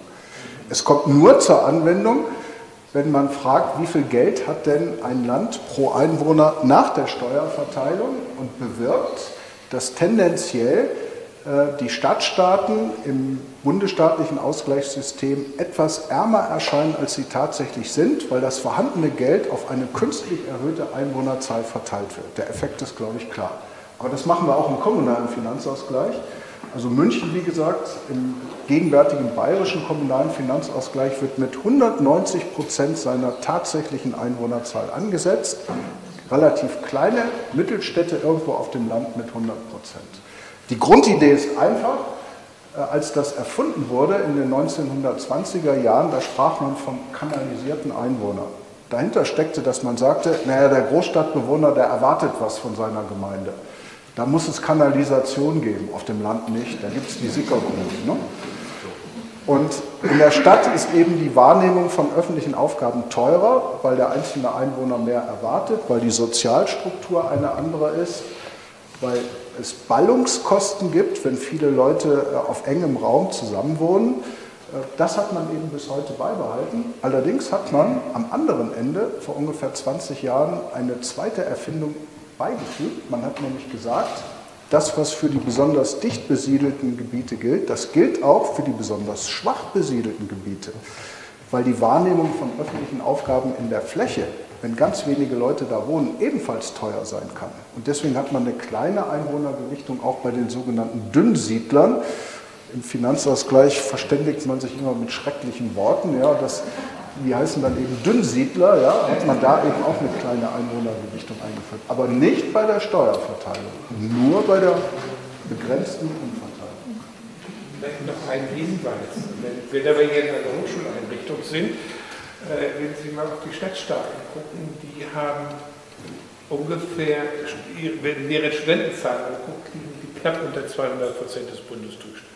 Also ein Stadtstaat bildet pro Einwohner doppelt so viele Studierende aus wie die Flächenländer. Bayern liegt irgendwo ein Stückchen unter 100 Prozent. Wenn Sie München für sich nehmen, ist München wahrscheinlich auch bei 200 Prozent wie die Stadtstaaten. Aber das hat, da haben wir eine Konzentration in den Städten. Und die Stadtstaaten haben ja keinen Ausgleich mit den anderen Teilen des Landes. Danke. Von dieser historischen Perspektive würde ich jetzt, bevor ich Ihnen noch das Wort gebe, gerne noch zu systematischen Fragen am Ende überleiten. Ich werde mich dabei ähm, abkürzen zu systematischen Fragen der gerechten Verteilung. Die Angleichung der Lebensverhältnisse, das haben wir jetzt in der Diskussion schon sehr oft gehört, ähm, ist verfassungsrechtlich ein, also ein verfassungsrechtliches Gebot. Für die Gesellschaft hat es wahrscheinlich sehr viel auch zum sozialen Frieden in Deutschland beigetragen. Wir haben auch gelernt von Herrn Lenk, äh, dass für die Investitionsbedingungen der einzelnen Bundesländer nicht nur die Finanzkraft der Bewohner eine Rolle spielt, sondern auch die Schulden, die sie haben. Deswegen stellt sich für mich jetzt nochmal in diesem abschließenden Teil ähm, die Frage auch nach, wenn man so will, Generationengerechtigkeit. Wenn wir von Angleichung ähm, der Lebensverhältnisse sprechen, müssen eigentlich die Bewohner von altverschuldeten Bundesländern, die oftmals im Westen der Republik liegen, für die Folgen einer jahrzehntelangen Haushaltsfehlpolitik haften oder wie lange müssen sie haften? Anders gefragt und etwas provokanter gefragt, jetzt auch vor dem Hintergrund der Debatten, die aus Frankreich kommen, ist eigentlich ein Schuldentilgungsfonds für Altschulden ähm, vertretbar, wenn nicht geboten? Die Frage geht jetzt an Sie alle. Vielleicht wollen Sie beginnen, Herr ja. Also mit Blick auf öffentliche Schulden gibt es über Sinn und Unsinn öffentlicher Schulden rede ich jetzt nicht. Ich versuche das nur zu spiegeln auf den Finanzausgleich. Für die Fragen, wie geht man mit der unterschiedlichen Verschuldung im Finanzausgleich um, gibt es eine einfache Regel. Der Finanzausgleich ist ein periodisches System. Jedes Jahr werden Steuern verteilt und jedes Jahr wird geschaut, kommen die über die Runden, müssen wir umverteilen. Nicht berücksichtigt bei der Frage, wie viel Geld hat am Ende eine Gebietskörperschaft, wird ihre Verschuldung. Sondern es ist sozusagen ein laufender Prozess. Ja? Kann man mit den laufenden Einnahmen die laufenden Ausgaben bewältigen. Und man schaut im Finanzausgleich auch nicht, auch nicht bei der Umverteilung, auf die Ausgaben eines Landes, sondern auf die unterschiedlichen Einnahmen. Also wenn man immer das Argument hört, die reichen Länder finanzieren die Kindergärten in Berlin, finanzausgleichsrechtlich ist das falsch. Die Ausgaben und die Verschuldung eines Landes sind sein eigenes Problem. Verteilt und umverteilt werden Einnahmen. Auf die Ausgaben schaut man nicht. Und das bedeutet, äh, die Verschuldung läuft als eigentlich separates Problem neben dem Finanzausgleich hin und her. Wie hoch ein Land verschuldet ist, wie viel Zinsen es zahlen muss, das bildet sich im laufenden Finanzausgleich nicht ab. Und dann sind Schulden ein komplexes Problem, dass wir sehr hohe Schulden insgesamt haben und bei den Ländern und Kommunen dann auch noch sehr unterschiedlich. Das hat verschiedene Ursachen, teilweise hausgemacht, teilweise sind das aber auch Ursachen, an denen die Länder nichts ändern können. Es ist, wie es ist. Ähm, interessanterweise sagt das neue Recht, das ab 2020 gelten soll, zu diesem Problem gar nichts. Auch zu Problemen der Demografie sagt es nichts.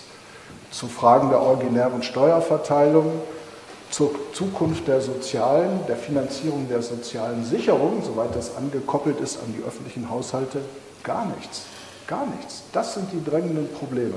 Altschulden, demografischer Wandel, Finanzierung der sozialen Sicherung, nichts zu all diesen Dingen, nichts in dem Kompromiss. Alles ausgeklammert.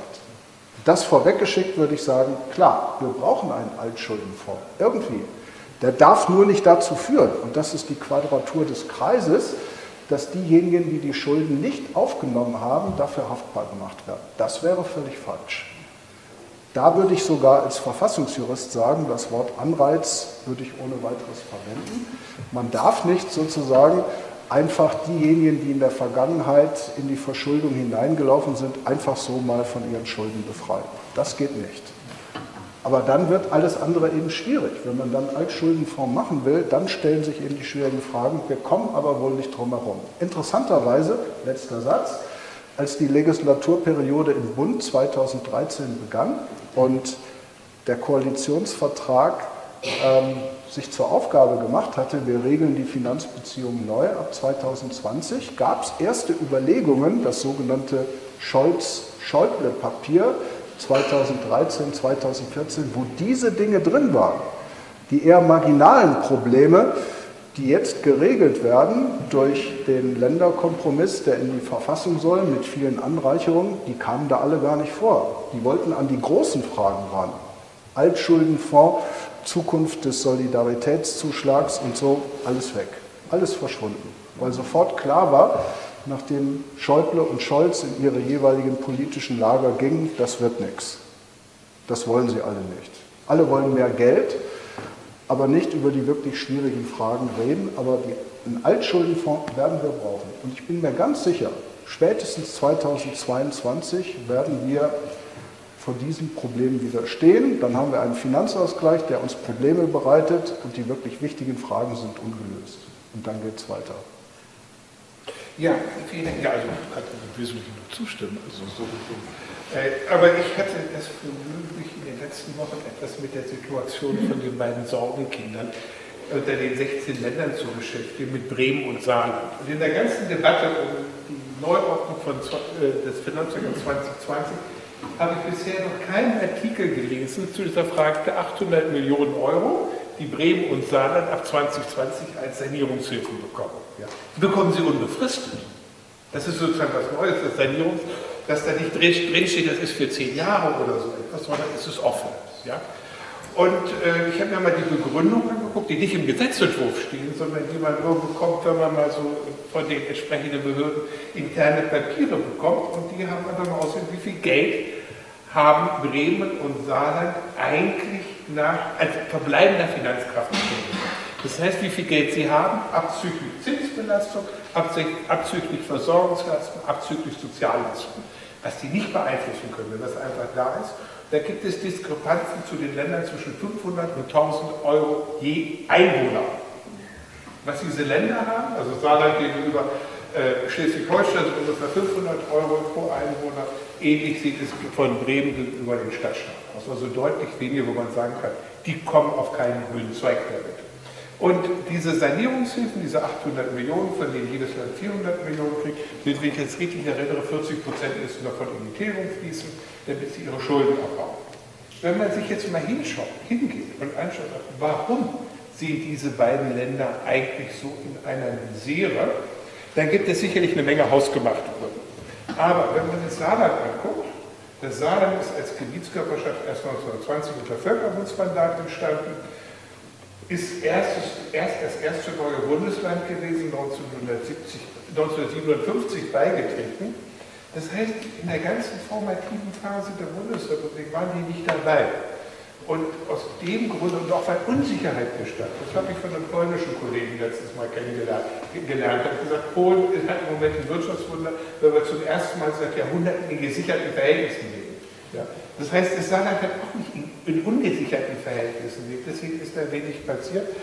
Und äh, dadurch gibt es so eine, und dann kommt die Montanindustrie hinzu, Montan, äh, äh, Stahlindustrie, die in der Krise steckt. Und sie haben dort nur verlängerte Bergwerke. Strukturell sieht es da ganz ähnlich aus wie in, äh, in Ostdeutschland in vielen Bereichen. Und das war einfach eine Situation, wo, wenn man sie wollen, das Land niemals auf den grünen Zweig gekommen ist. In Bremen haben sie eine ähnliche Situation, äh, die durch, durch die Werftenkrise bestimmt. Und sie haben heute also auch in diesen Ländern keine großen Unternehmen. Hier sind wir in der Stadt mit den meisten DAX-Unternehmen in Deutschland. In Saarland und in Bremen haben sie nicht eins. Das heißt, die haben auch gar keine Steuerzahler. In Bremen kommt noch dazu, wenn Sie mal auf die Land Seiten Rheinländer kommt dazu, dass die Steuerzahler nicht in Bremen oder in Saarland wohnen. Wenn Sie in Saarland wohnen und in Luxemburg arbeiten, zahlen Sie Ihre Steuern in Luxemburg. Wenn Sie im Saarland arbeiten und in Frankreich wohnen, was viele machen, weil die Häuser dort billiger sind, Lebenshaltungskosten günstiger, dann zahlen Sie Ihre Steuern in Frankreich. Das letzte Mal, als wir mal zusammen in Trier waren, da sprachen wir auch mit einigen Leuten und die erzählen uns, also Trier hat das Problem, dass die Steuerzahler in Luxemburg wohnen ne? oder arbeiten, nicht? Also, ne? Und deswegen gar keine Steuern hinfließen. Also das sind auch Umstände, die vom Land nicht zu beeinflussen. In Bremen gucken, schauen Sie mal auf die Geografie, lang und dünn und Bremerhaven noch da oben. Ja, die wohnen alle in Niedersachsen, das billiger ist. Und da gibt es auch noch ein selbstgemachtes Problem. Die Bremer sind ja immer gute Sozialdemokraten gewesen und haben dafür gesorgt, dass in Bremen weniger Wohnraum entsteht, mit der neuen Heimat damals und so weiter. Aber die haben nie dafür gesorgt, dass die Leute, die auch Steuern zahlen, in Bremen bleiben. Die sind dann nach Raubswede gezogen. Und Bremen hat die höchste Abschöpfung bei der Steuerzerlegung. Die wir einnehmen, gehen nach Niedersachsen. Der Steuerverlust durch die Zerlegung ist in Bremen am größten. Ja, das sind auch also sozusagen so eine Mischung von externen und internen Faktoren, äh, die zu dieser Verschuldung geführt hat. Deswegen kann man nicht hingehen und sagen, ihr seid doch selber schuld und zieht euch mal selber an, äh, an eurem Schopf aus dem, Sund, aus, aus dem Sumpf. Hier, deswegen Einschuldenfonds wäre eine vernünftige Regelung gewesen. Ob diese jetzigen Sanierungshilfen nicht in 400 Millionen das ersetzen können, bleibt abzuwarten. So bin ich mir sicher, ob 2022 das wirklich knallt. Aber man wird sozusagen in den 20er Jahren sehen, ob diese Sanierungshilfen dazu beitragen, dass diese Länder irgendwie weiterkommen. Sie merken, es kann Spaß machen, darüber sich zu unterhalten, über so etwas. Ähm ich kann das nur ergänzen, weil ich da keine Gegenposition habe. Also wir haben tatsächlich bei Bremen und Saarland ähm, in den Nebenregelungen denen zugestanden, jetzt ab 2020 jedes Jahr 400 Millionen zu bekommen, damit sie ihre Schulden im Prinzip tilgen. Und Wolfgang Rentsch hat, gesagt, hat ein bisschen auch die Situation erläutert, warum es denen gerade besonders schlecht geht. Wenn Sie das zusammennehmen mit dem, was ich vorhin gesagt habe, warum es Bayern gerade so gut geht, warum die so finanzkräftig sind, dann hat natürlich Bayern das einfacher, den Haushalt zusammenzuhalten, als, äh, als Bremen, so generell. Jetzt ist natürlich die Frage gewesen, Schulden, die, die Staatsschulden sind angestiegen, Generationengerechtigkeit. Ähm, und äh, Stefan Koriot hat es vermieden, mal auf diese allgemeinen äh, äh Schuldenproblematik beim Staat einzugehen. Ich will mal drei Phasen wenigstens im Groben unterscheiden. Bis zu dieser Steuerreform, äh, Finanzverfassungsreform 1969 hatten wir eine ganz andere ähm, Verschuldungsregel im Grundgesetz. Damals durfte sich der Staat in Anführungsstriche rentierlich verschulden, das heißt, er durfte Schulden aufnehmen, wenn er vorgerechnet hat, dass es über Beiträge oder staatliche Einnahmen, na, ja, das sich wieder amortisiert. Ja, also man konnte eine Kläranlage bauen und dann hat man gesagt, in 20 Jahren ist es durch die Beiträge wieder drin. Und dafür durfte man sich verschulden. Und wenn Sie die Verschuldung anschauen, bis 1969 aus heutiger, äh, aus heutiger Sicht im Klacks. Dann hatten wir 67, die erste, nach dem Wiederaufbau, die erste Konjunkturkrise. Da ging die Arbeitslosigkeit auf eine Million zu. Katastrophe 1967. Und was hat man gemacht? Man hat die Finanzverfassungsreform vorgenommen und hat die Schuldensregel vor dem Hintergrund des keynesianischen Gedankengutes geändert. Und man hat gesagt, in einem Nebensatz, zur Abwehr ähm, eines ähm, volkswirtschaftlichen Ungleichgewichtes, zur Abwehr, man sieht es kommen, dieses Ungleichgewicht, darf der Staat sich verschulden. Und man hat sich kräftig verschuldet in den 70er Jahren. Und zwar immer in der Rezession, wo man dann gesagt hat, naja, also müssen wir abwehren, diese, diese, dieses, äh, dieses Ungleichgewicht. Und in der Boomphase, wo Keynes jetzt gesagt hat, jetzt zahlt mal bitte zurück, da hat man politisch andere Sachen gefunden, die auch Geld brauchen. Insbesondere im sozialpolitischen Bereich. Und wir haben einen sehr starken Schuldenanstieg damals gehabt in den 70er Jahren, was dann 82 auch dazu unter anderem geführt hat, dass die ähm, rot-gelbe Koalition geplatzt ist und ähm, äh, dann also von Schmidt auf Strauß die Kanzlerschaft gewechselt hat.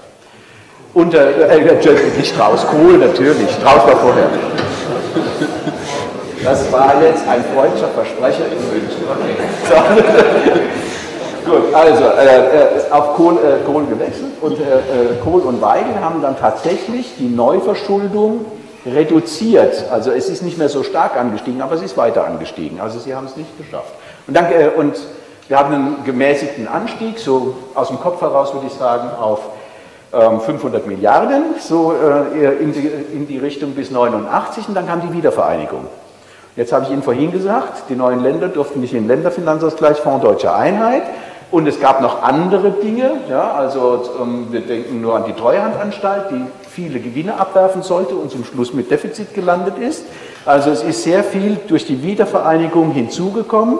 Man hat im Prinzip, wenn man so grob das zuordnen kann, äh, ist dann die Staatsverschuldung aufgrund der Wiedervereinigung, die hat sich dann verdoppelt. Wir sind dann so über die Billion, über die erste Billion gegangen. Und das ging so bis in die Anfang 2000er rein. Und dann hat man, dann war das eigentlich zum großen Teil schon durch. Und dann hat man eine Steuerreform gemacht. Und auch Agenda 2010. Das ist massive Entlastung ähm, der Unternehmen gewesen. Die Einkommenssteuer sind runtergefahren.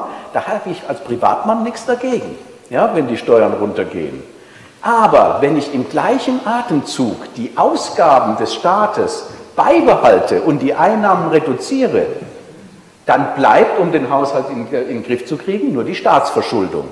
Und man hat dann im Zug, in, der, in diesem Zuge die Staatsverschuldung, weil man einnahmentechnisch nicht mehr hinkam, weiter erhöht. Und dann kam auch noch hier die Finanzkrise 2007, 2008, 2009. Da war dann unsere Solidarität mit den Banken. Das hat auch nochmal die ähm, Staatsverschuldung erhöht. Und siehe da, jetzt sind wir über zwei Billionen.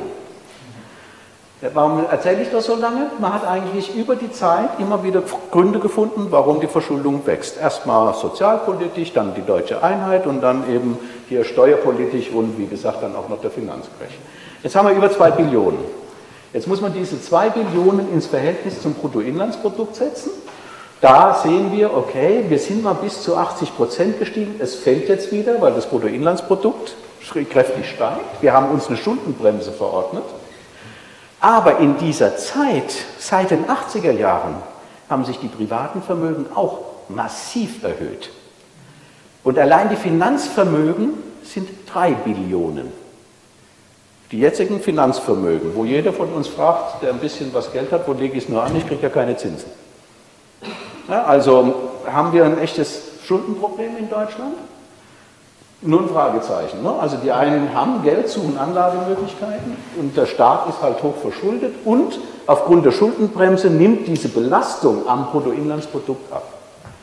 Was schwierig wird ist, wir haben jetzt die Schuldenbremse, ab 2020 wirkt die. Spätestens dann, der Staat darf sich nicht mehr, also der Bund darf sich nicht mehr verschulden, die Länder dürfen sich nicht mehr verschulden. Wir haben einen Finanzausgleich, der die auseinandergeht na, in der Wirkung. So. Und wir haben Länder, wo wir jetzt schon sehen, und da denke ich nicht an äh, Bremen und nicht an Saarland, das sind aufgrund der Einwohnerzahl finanztechnisch Kleinigkeiten, sondern ich denke an das Land, wo nächste, nächsten Sonntag Wahl ist. Ja? Und die haben ihren Haushalt, was die Schulden betrifft, nicht im Griff.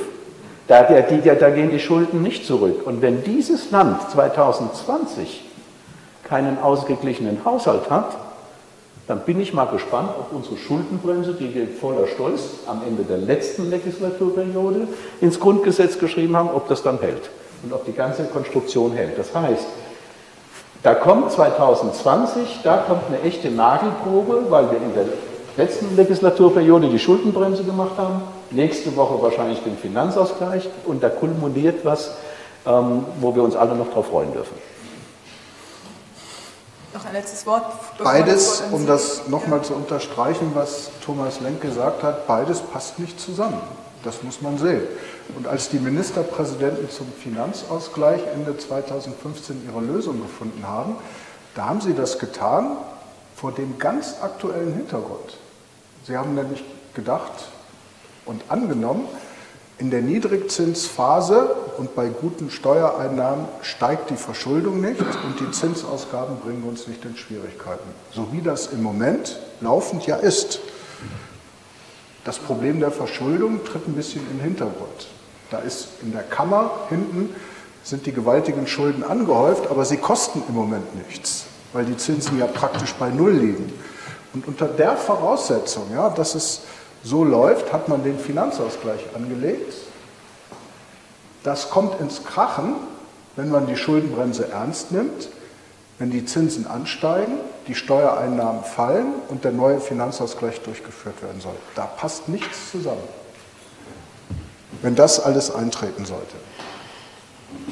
Gut, also mit diesem äh, pessimistischen Fazit erstmal ein Zwischenfazit, ähm, nachher gibt es noch ein Endfazit, würde ich gerne die äh, Fragen äh, oder das Podium noch für Sie öffnen, für Fragen von Ihrer Seite. Also wir haben dafür ungefähr zehn Minuten, weil wir doch länger geredet haben als, als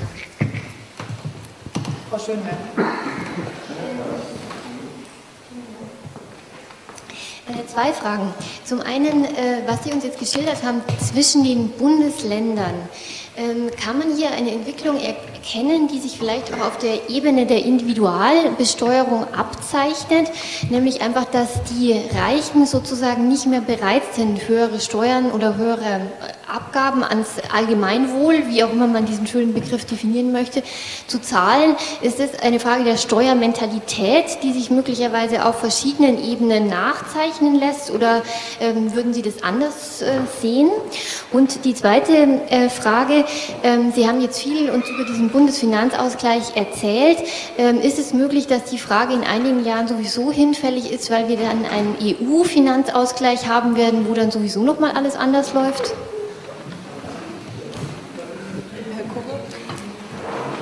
Ja, zu Ihrer ersten Frage. Also mit der Steuermentalität ist das so eine Sache. Von der Grundtendenz her mag es tatsächlich so etwas geben, was Sie da beschrieben haben. Also ein gewisser abnehmender Zusammenhalt in der Gesellschaft mit entsprechenden Folgen für die Besteuerung. Allerdings sollte man mit solchen Thesen vorsichtig sein, wenn Sie sich mal anschauen, was ähm, bei den wirtschaftsabhängigen Steuern, wir haben ja 30 Steuern ungefähr in Deutschland, davon sind drei letztlich wichtig, Umsatz, Einkommen und Körperschaftssteuer. Wenn Sie nur die Einkommensteuer nehmen, an, die, an die die meisten ja denken, wenn Sie von Steuern reden, dann sehen Sie auch, dass ein geringer Teil der Bevölkerung einen Großteil der Einkommensteuer aufbringt. Also das ist ein schwieriges Kapitel. Im Ansatz allerdings haben Sie recht. Ähm, es gibt immer Phasen sozusagen der Entfernung ja, oder Desintegration in einer Gesellschaft. Das wirkt sich dann aus auf die Besteuerung und mit aller Vorsicht mit aller Vorsicht können Sie das übertragen auf das Verhältnis der äh, Länder, auf eine Phase der unmittelbaren Solidarität untereinander, folgt aus verschiedenen Gründen, die teilweise legitim sind, auf der anderen Seite manchmal unverständlich, das Bestreben, sich voneinander zu entfernen, also voneinander unabhängiger zu sein. Weil die Reichen eben sagen, ja, es läuft gut, so soll es bleiben und abgeben zu müssen, das stört nur. Wir wollen das alles behalten. Der zweite Punkt, ein EU-Finanzausgleich wird es so schnell nicht geben. Die rechtlichen Hürden wären gewaltig. Dazu müsste das gesamte Rechtsfundament, das Primärrecht der EU umgebaut werden. Das, was wir im Moment erleben, dass zwar nicht Haushaltspolitik, Wirtschaftspolitik, Sozialpolitik vereinheitlicht wird, dass man aber hintenrum sozusagen Disparitäten zwischen den EU-Staaten durch Ausgleichsmaßnahmen auffangen kann. Das ist politisch verständlich, aber man muss sehen, dass das mit EU-Recht auch nicht in Einklang steht. Ähm, interessiert nur niemanden, weil die deutsche Mentalität eben an Rechtsnormen zu erinnern in Europa eher für Augenrollen sorgt. Ähm, das macht man eben. Aber einen richtigen, harten EU-Finanzausgleich wird es nicht geben.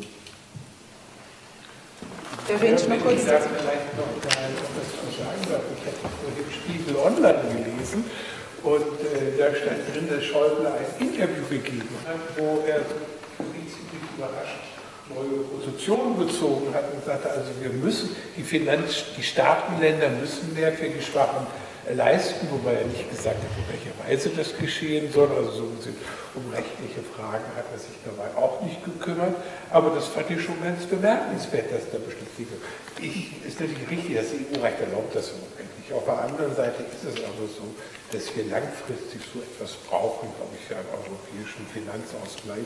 Nämlich wir sind ja in einer ähnlichen, also der europäische Föderalismus ist strukturell ja ganz ähnlich wie der deutsche. Ja. Es gibt eine gemeinsame Entscheidungsebene in Brüssel und die, europäisches Recht wird dann von den Mitgliedstaaten ausgeführt, also was also parallel zu Artikel 84 Grundgesetz geht. Und da müssen wir natürlich auch irgendwie sehen, dass die Mitgliedstaaten damit zurechtkommen. Und im Endeffekt wird es so sein, wird man wohl nicht auf die Dauer darum herumkommen, dass die stärkeren Mitgliedstaaten etwas mehr für die Schwächeren tun. Ja, also ich bin bei dem Thema europäischer Finanzausgleich immer sehr nachdenklich. Weil auf der einen Seite haben wir jetzt hier in der Diskussion hier zumindest die Meinung vertreten, ich warte noch auf Gegenmeinungen, dass wir äh, es bis zum gewissen Grad in Deutschland mit dem neuen Gesetz mit einer Art Entsolidarisierung haben, beziehungsweise das Solidare, der Solidargedanke muss vom Bund wahrgenommen werden, ja? also von der obersten Ebene. Das heißt, wir haben in Deutschland durchaus ähm, äh, auch Befindlichkeiten, warum sollen wir, die wir mehr haben, jetzt den ärmeren Ländern abgeben. Also das, das ist nicht mehr so wie früher. Ähm, das ist das eine. Und ähm, wenn man jetzt auf der europäischen Ebene ähm, das diskutiert, dann hängt das von unserem politischen Verständnis aus. Also was fühlen wir uns? Fühlen wir uns als Europäer oder fühlen wir uns nicht als Europäer? So, und wenn wir ein europäisches Grundverständnis haben, dann wird es auch irgendwann zu irgendwelchen Ausgleich kommen müssen, dass man dann sagt, naja, äh, in Griechenland brennt, da kommen halt im Prinzip die Flüchtlinge an, die, sehr, die halten uns die im Prinzip ja jetzt vom Leib.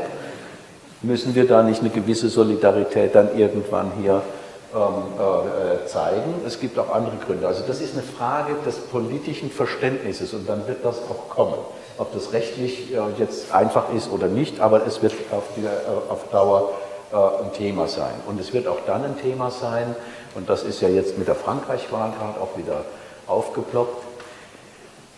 Wir haben den, also die Politik, äh, Politik hat den Euro eingeführt, äh, um letztendlich den als Instrument zu benutzen, dass wir eine einheitliche Finanz- und Haushaltspolitik kriegen in Europa. Das war das Ziel. Das, das war damals auch von Kohl so gesagt worden. Es gab die große Diskussion, wollen wir einen Euro haben, die D-Mark abschaffen oder nicht? Und die einen haben gesagt, lasst erstmal die Wirtschaft und die Finanzpolitik vereinigen und wenn, wir das, äh, wenn das klappt, dann kommt der Euro als Krönung obendrauf. Das war die sogenannte Krönungstheorie.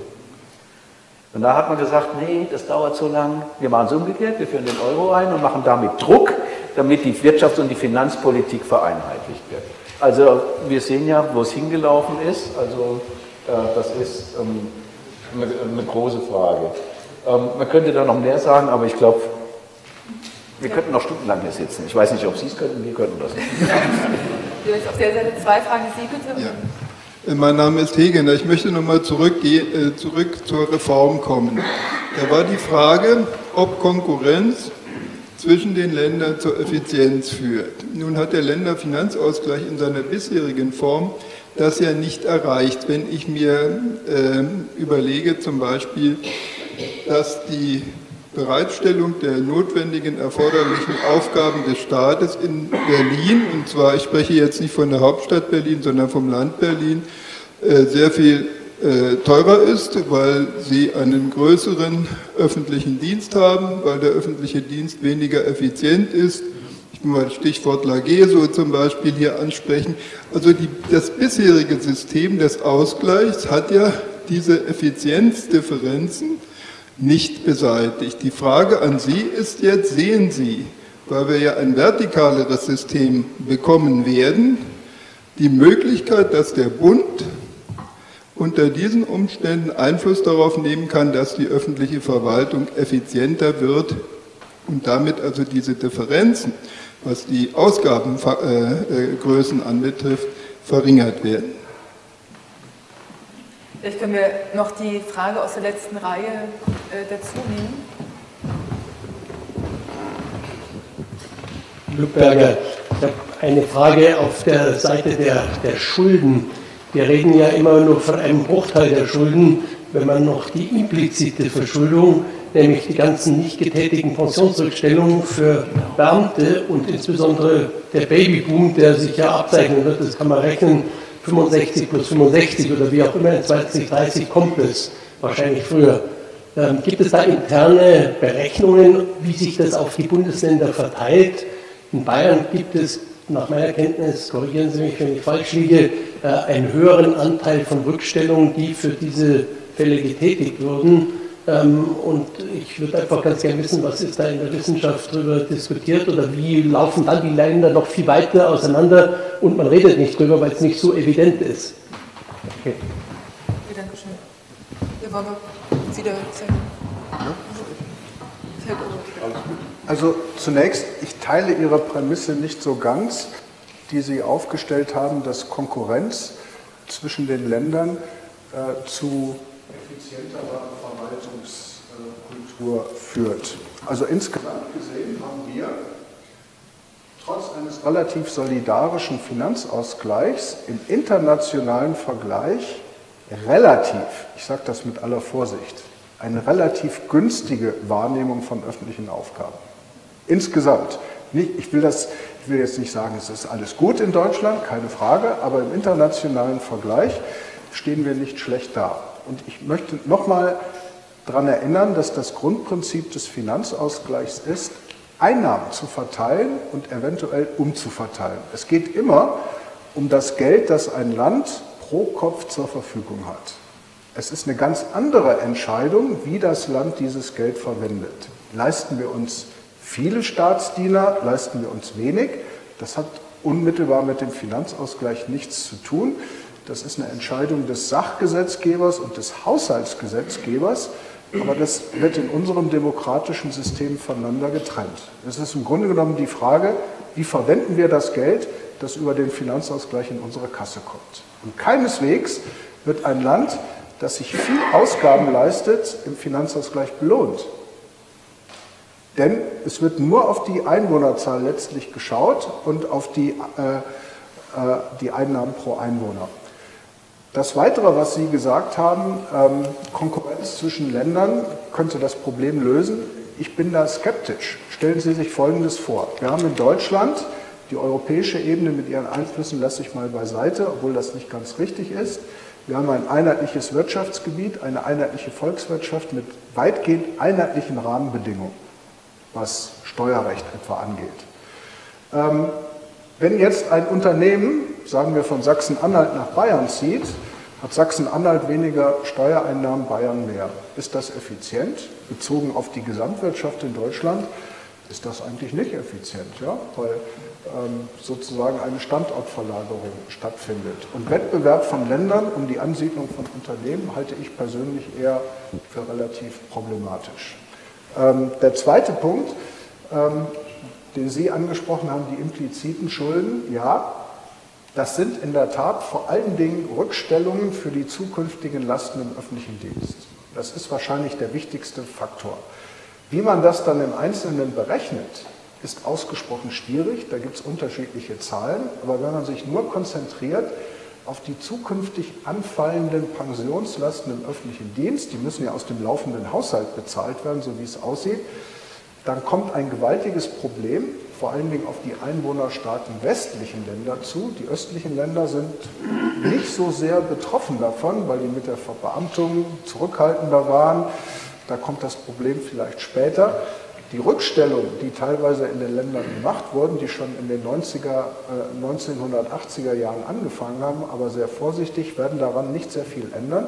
Ich habe für Nordrhein-Westfalen zusammen mit Ökonomen mal versucht, so ein Szenario zu ermitteln, wie das ist. Das könnte dramatisch werden.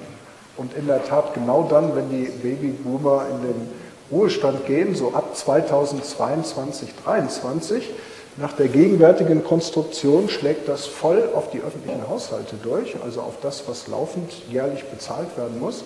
Ähm, das könnte, das könnte sehr große Dimensionen ähm, annehmen, ähm, aber genaues da zu ermitteln ist ausgesprochen schwierig, äh, weil Sie das nicht einfach so berechnen können am Reißbrett. Zu meinem großen Erstaunen, ich bin Jurist, kein Ökonom, bieten Ökonomen ganz unterschiedliche Zahlen dazu an. In Unternehmen wird es ja auch Vielleicht können wir gleich Herrn Lenk äh, im Anschluss dazu. Stefan Korjat hat, hier, hat völlig recht. Also es gibt unterschiedliche Zahlen, aber natürlich kann man mit einer Sterbetafel abschätzen, wie lange Pensionen bezahlt werden müssen, etc. Und es ist tatsächlich ähm, äh, üblich, dass man sagt, okay, gerade, du hast es vorhin angesprochen, wenn man mal die Haushaltslage beurteilt, wie viel Schulden, wie ist der Zinsendienst in den einzelnen Ländern und man kann diese impliziten Beamtenlasten, die kann man auch vorausberechnen und dann kann man sagen, okay, wie viel Prozent der Haushalte wird denn zukünftig gebunden sein. Die Berechnungen gibt es. Aus dem Kopf heraus meine ich auch, können Sie das regelmäßig bei KPMG auf, auf, auf einer bestimmten Art und Weise nachlesen. Ähm, äh, aber da gibt es dann Länderhaushalte, die sind, ich habe die Zahlen jetzt wirklich nicht äh, parat, aber äh, es gibt Länderhaushalte, die sind allein durch Beamtenpensionen und Zinsen bis zu 30 Prozent gebunden. Und 30 Prozent ist sehr, eine sehr große Last. Also das ist, das ist ein Thema. Und wenn Sie jetzt nochmal die Jahreszahl 22, 23, die Stefan Koriotek gesagt hat, ähm, mit berücksichtigen, und wir haben die ganze Zeit gesagt, ab 2020 wird es interessant, dann kommt das, noch, dann kommt das natürlich ganz kräftig noch hinzu. Zu dem Wettbewerbsgedanken. Also der Wettbewerbsgedanke unterstellt meistens, dass der Staat ineffizient ist. Und an der einen Stelle ist er ineffizienter und woanders ist er äh, vielleicht nicht ganz so ineffizient. Da sind wir wieder bei dem, was ich vorhin nur mit dem Stichwort Neoliberalismus angedeutet habe. Ähm, wir, man muss mal größer anfangen. Wenn man sagt, okay, ähm, wir sind eine Marktwirtschaft und im Prinzip soll alles ähm, privat, durch private Unternehmen ähm, geleistet werden, was möglich ist, so als Grundidee. Ja? Und der Staat soll nur äh, dort tätig werden, wo der Markt versagt. Das ist so die ganz neoliberale, äh, der ganz liberale Ansatz.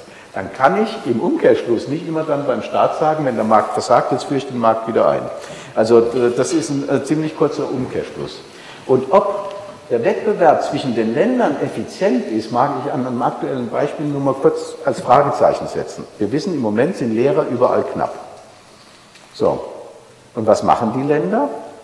In manchen Ländern werden sie, jetzt, äh, werden sie jetzt verbeamtet. In Sachsen ist das ein Thema, weil alle, die bei uns ausgebildet werden, die wollen natürlich verbeamtet werden. Und in Sachsen werden Lehrer nicht verbeamtet. Und das ist doch für den Staat im Wettbewerb, wer mehr bietet, da gehen die Lehrer hin. Da ist nichts mit Effizienz. Ja, da, also nur als ein, äh, ein Beispiel an der Stelle. Und ähm, wenn der Markt, äh, äh, wenn wir so sagen, also wir brauchen immer mehr Wettbewerb, immer mehr Markt, dann kommen bei mir sofort Stichworte hoch wie Globalisierung. Ist Globalisierung wirklich so gut? Alles in allem? Haben wir das noch, was ich, ich bin ein Anhänger davon, was also Ludwig Erhard mit sozialer Marktwirtschaft gemeint hat? Haben wir das noch? Haben wir noch eine wirkliche soziale Marktwirtschaft? Große, also ich mache da große Fragezeichen an, der, an dieser Stelle. Äh, und, äh, mit der, und was auch dann die Sozial, ähm, im Prinzip ähm, diese Solidarität letztendlich äh, betrifft. Also Effizienz im öffentlichen Bereich, noch ein Punkt.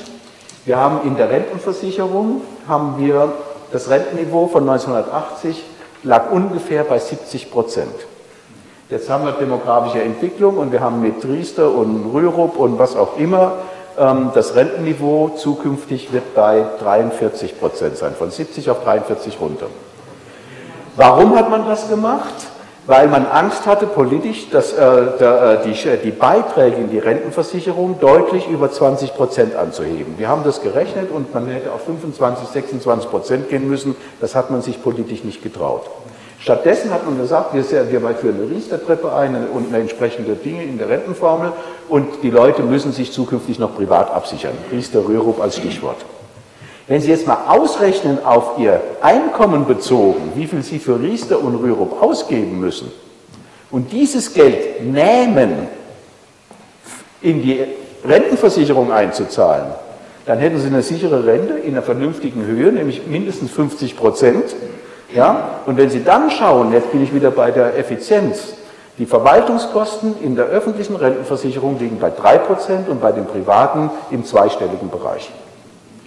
Und da wollen wir mal gucken, wer da ähm, effizienter ist. Das darf man natürlich beim Allianzstandort vielleicht nicht immer sagen. So. ähm, ich würde jetzt, wir müssen leider allmählich zum, zum Ende kommen. Ich würde gerne Herrn Rentsch nochmal ja, also das Wort geben. Sehr viel zum Wettbewerb gesagt worden, das will ich auch nicht wiederholen.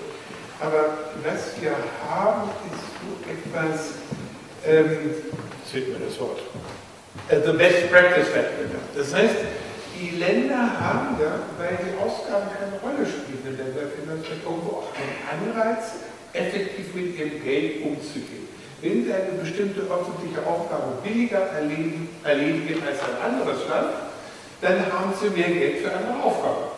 Also so gesehen gibt es schon einen Anreiz für die Länder, ihre Aufgaben möglichst kostengünstig äh, zu erbringen. Nun habe ich jetzt in den letzten Monaten eine Sache erlebt, die betrifft die Städte Leipzig und Berlin. Wir haben nämlich ihre öffentliche Verwaltung erheblich abgebaut, weil ihnen alle Leute gesagt haben, ihr verliert ein Drittel eurer Einwohner.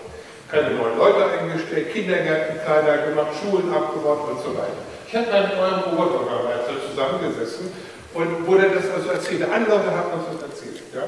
Berlin genau dasselbe. Und jetzt passiert genau das Gegenteil. Leipzig ist die Boomtown in Ostdeutschland, wächst rasant schnell. Berlin wir haben jetzt die Prognosen, bis 2030 steigt die Einwohnerzahl auf 4 Millionen, von jetzt 3,5 Millionen. Die stehen davor und sagen, ja, wir schaffen das gar nicht, wir haben gar nicht die Leute, die kriegen wir gar nicht so schnell. Genauso wie bei den Lehrern, haben wir auch in Sachsen-Anhalt erlebt, wo, der, wo das Land nicht jetzt Lehrer, so viel tausend. Also wenn wir jetzt einfach auszubilden, sind die sieben Jahre zu lang. Ja, das heißt, äh, es kommen Situationen, für einige Gemeinden und äh, Länder sind vor einer Situation, die sie nicht vorhergesehen haben, wo alle Prognosen in eine andere Richtung gehen. Die Konsequenz in Berlin, wenn Sie sehen, wenn Sie einen Termin haben wollen für einen Personalausweis, dann müssen Sie mindestens drei Monate vorher anmelden. Ja? Wenn, Sie um, wenn Sie umziehen, genauso, Sie verstoßen zwangsläufig gegen die Gesetze, gegen die Meldegesetze, wo Sie sich nach wie viele Tage angemeldet haben. Das geht einfach nicht, dass Sie keinen Termin kriegen. Ja? Aber das ist natürlich die Konsequenz aus den Prognosen, ihr werdet kleiner. Ja? Jetzt fängt man an, das aufzubauen und das Ja. Ganz kurz eine Bemerkung. Ganz kurz. Ja, ganz da können Sie noch mal sehen, wie das funktioniert zwischen den Ländern. Vor 15 Jahren hatte Berlin ein gewaltiges Finanzproblem. Zu wenig Steuereinnahmen, hohe Ausgaben, hohe Verschuldung. Damals waren die Zinsen auch noch hoch. Also es klappte vorne und hinten nicht. Dann ging Berlin zum Bundesverfassungsgericht und sagte, die anderen müssen uns helfen. Das Bundesverfassungsgericht sagte, wieso denn? ihr kriegt im Länderfinanzausgleich das, was ihr bekommt, und dann müsst ihr mit dem Geld rauskommen. Ja? Geht wieder nach Hause. Dann ging Berlin nach Hause und sagte, offenbar müssen wir unsere Ausgaben mit den Einnahmen anpassen. Das haben sie dann gemacht. Die haben die Verwaltung sozusagen an allen Ecken versucht, auf Effizienz zu trimmen. Und am besten geht das natürlich, äh, wenn man sich einfach von Leuten trennt. Ja? Die Verwaltung abspeckt, soweit es geht. Das hat Berlin getan. Frau Osterkamp, bevor Sie abgehen, wir sind weit über die Zeit, aber Sie haben mir am Anfang eine Frage gestellt und ich will Ihnen auch einmal eine Frage stellen dürfen. und zwar haben Sie mich am Anfang gefragt, ob diese, äh, dieses Gesetz, was nächste, nächste Woche da zum Länderfinanzausgleich ähm, ähm, verabschiedet wird, wie das ähm, zu beurteilen ist. Und ich habe gesagt, das ist vom Ende her gedacht, von den Finanzen her und wir werden sehr viel dafür opfern müssen, äh, nämlich also bei, der, bei den Rechten, bei der Staatlichkeit äh, im Prinzip der Bundesländer. Ich, ich lese Ihnen jetzt mal ein Zitat vor, wo ich eine kleine Abwandlung dran mache und lasse Sie mal schätzen, ähm, äh, ob das vom letzten Jahr ist oder vom vorletzten Jahr. Ich lese mal vor. Die Länder leisten wohl Widerstand im politischen Meinungskampf, nicht aber da, wo es sich um finanzielle Auswirkungen äh, eines Zuständigkeitsstreites handeln. Der Wunsch nach Entlastung, nach dem finanziellen Eintreten des Bundes ist stärker als alle Sorgen um die Eigenstaatlichkeit. Man wird zu dem Urteil kommen müssen, dass hier überstarke Kräfte am Werk sind, die ein Zurück kaum möglich machen. Ich habe ein Wort geändert in dem Zitat. Was glauben Sie, wie alt dieses Zitat ist? Aus der Weimarer Republik, vielleicht denken. Hm? Aus der Weimarer Zeit. Also völlig richtig. Das Zitat ist von Johannes Popitz von 1920. Ist also ziemlich genau 100 Jahre alt und auch damals haben die Gelder primär nach dem Geld geschielt und sich nicht so sehr um ihre Eigenstaatlichkeit gekümmert. Vielen Dank für dieses äh, nette Schlussrätsel. Vielen Dank an Sie für Ihre Aufmerksamkeit und auch für Ihre Fragen. Ich glaube, das ähm, Thema in seiner Komplexität verbietet jetzt ein, ein Fazit, was es sozusagen auf, einen, sagen, ja, auf eine Antwort jetzt runterbricht. Deswegen möchte ich Sie gerne so in den Abend äh, verabschieden. Ähm, ich fand die Diskussion sehr anregend und interessant und hatte den Eindruck an Ihren Gesichtern, äh, dass das bei Ihnen nicht ganz anders war. Deswegen wünsche ich Ihnen einen schönen Abend. Vielen Dank und auf Wiedersehen.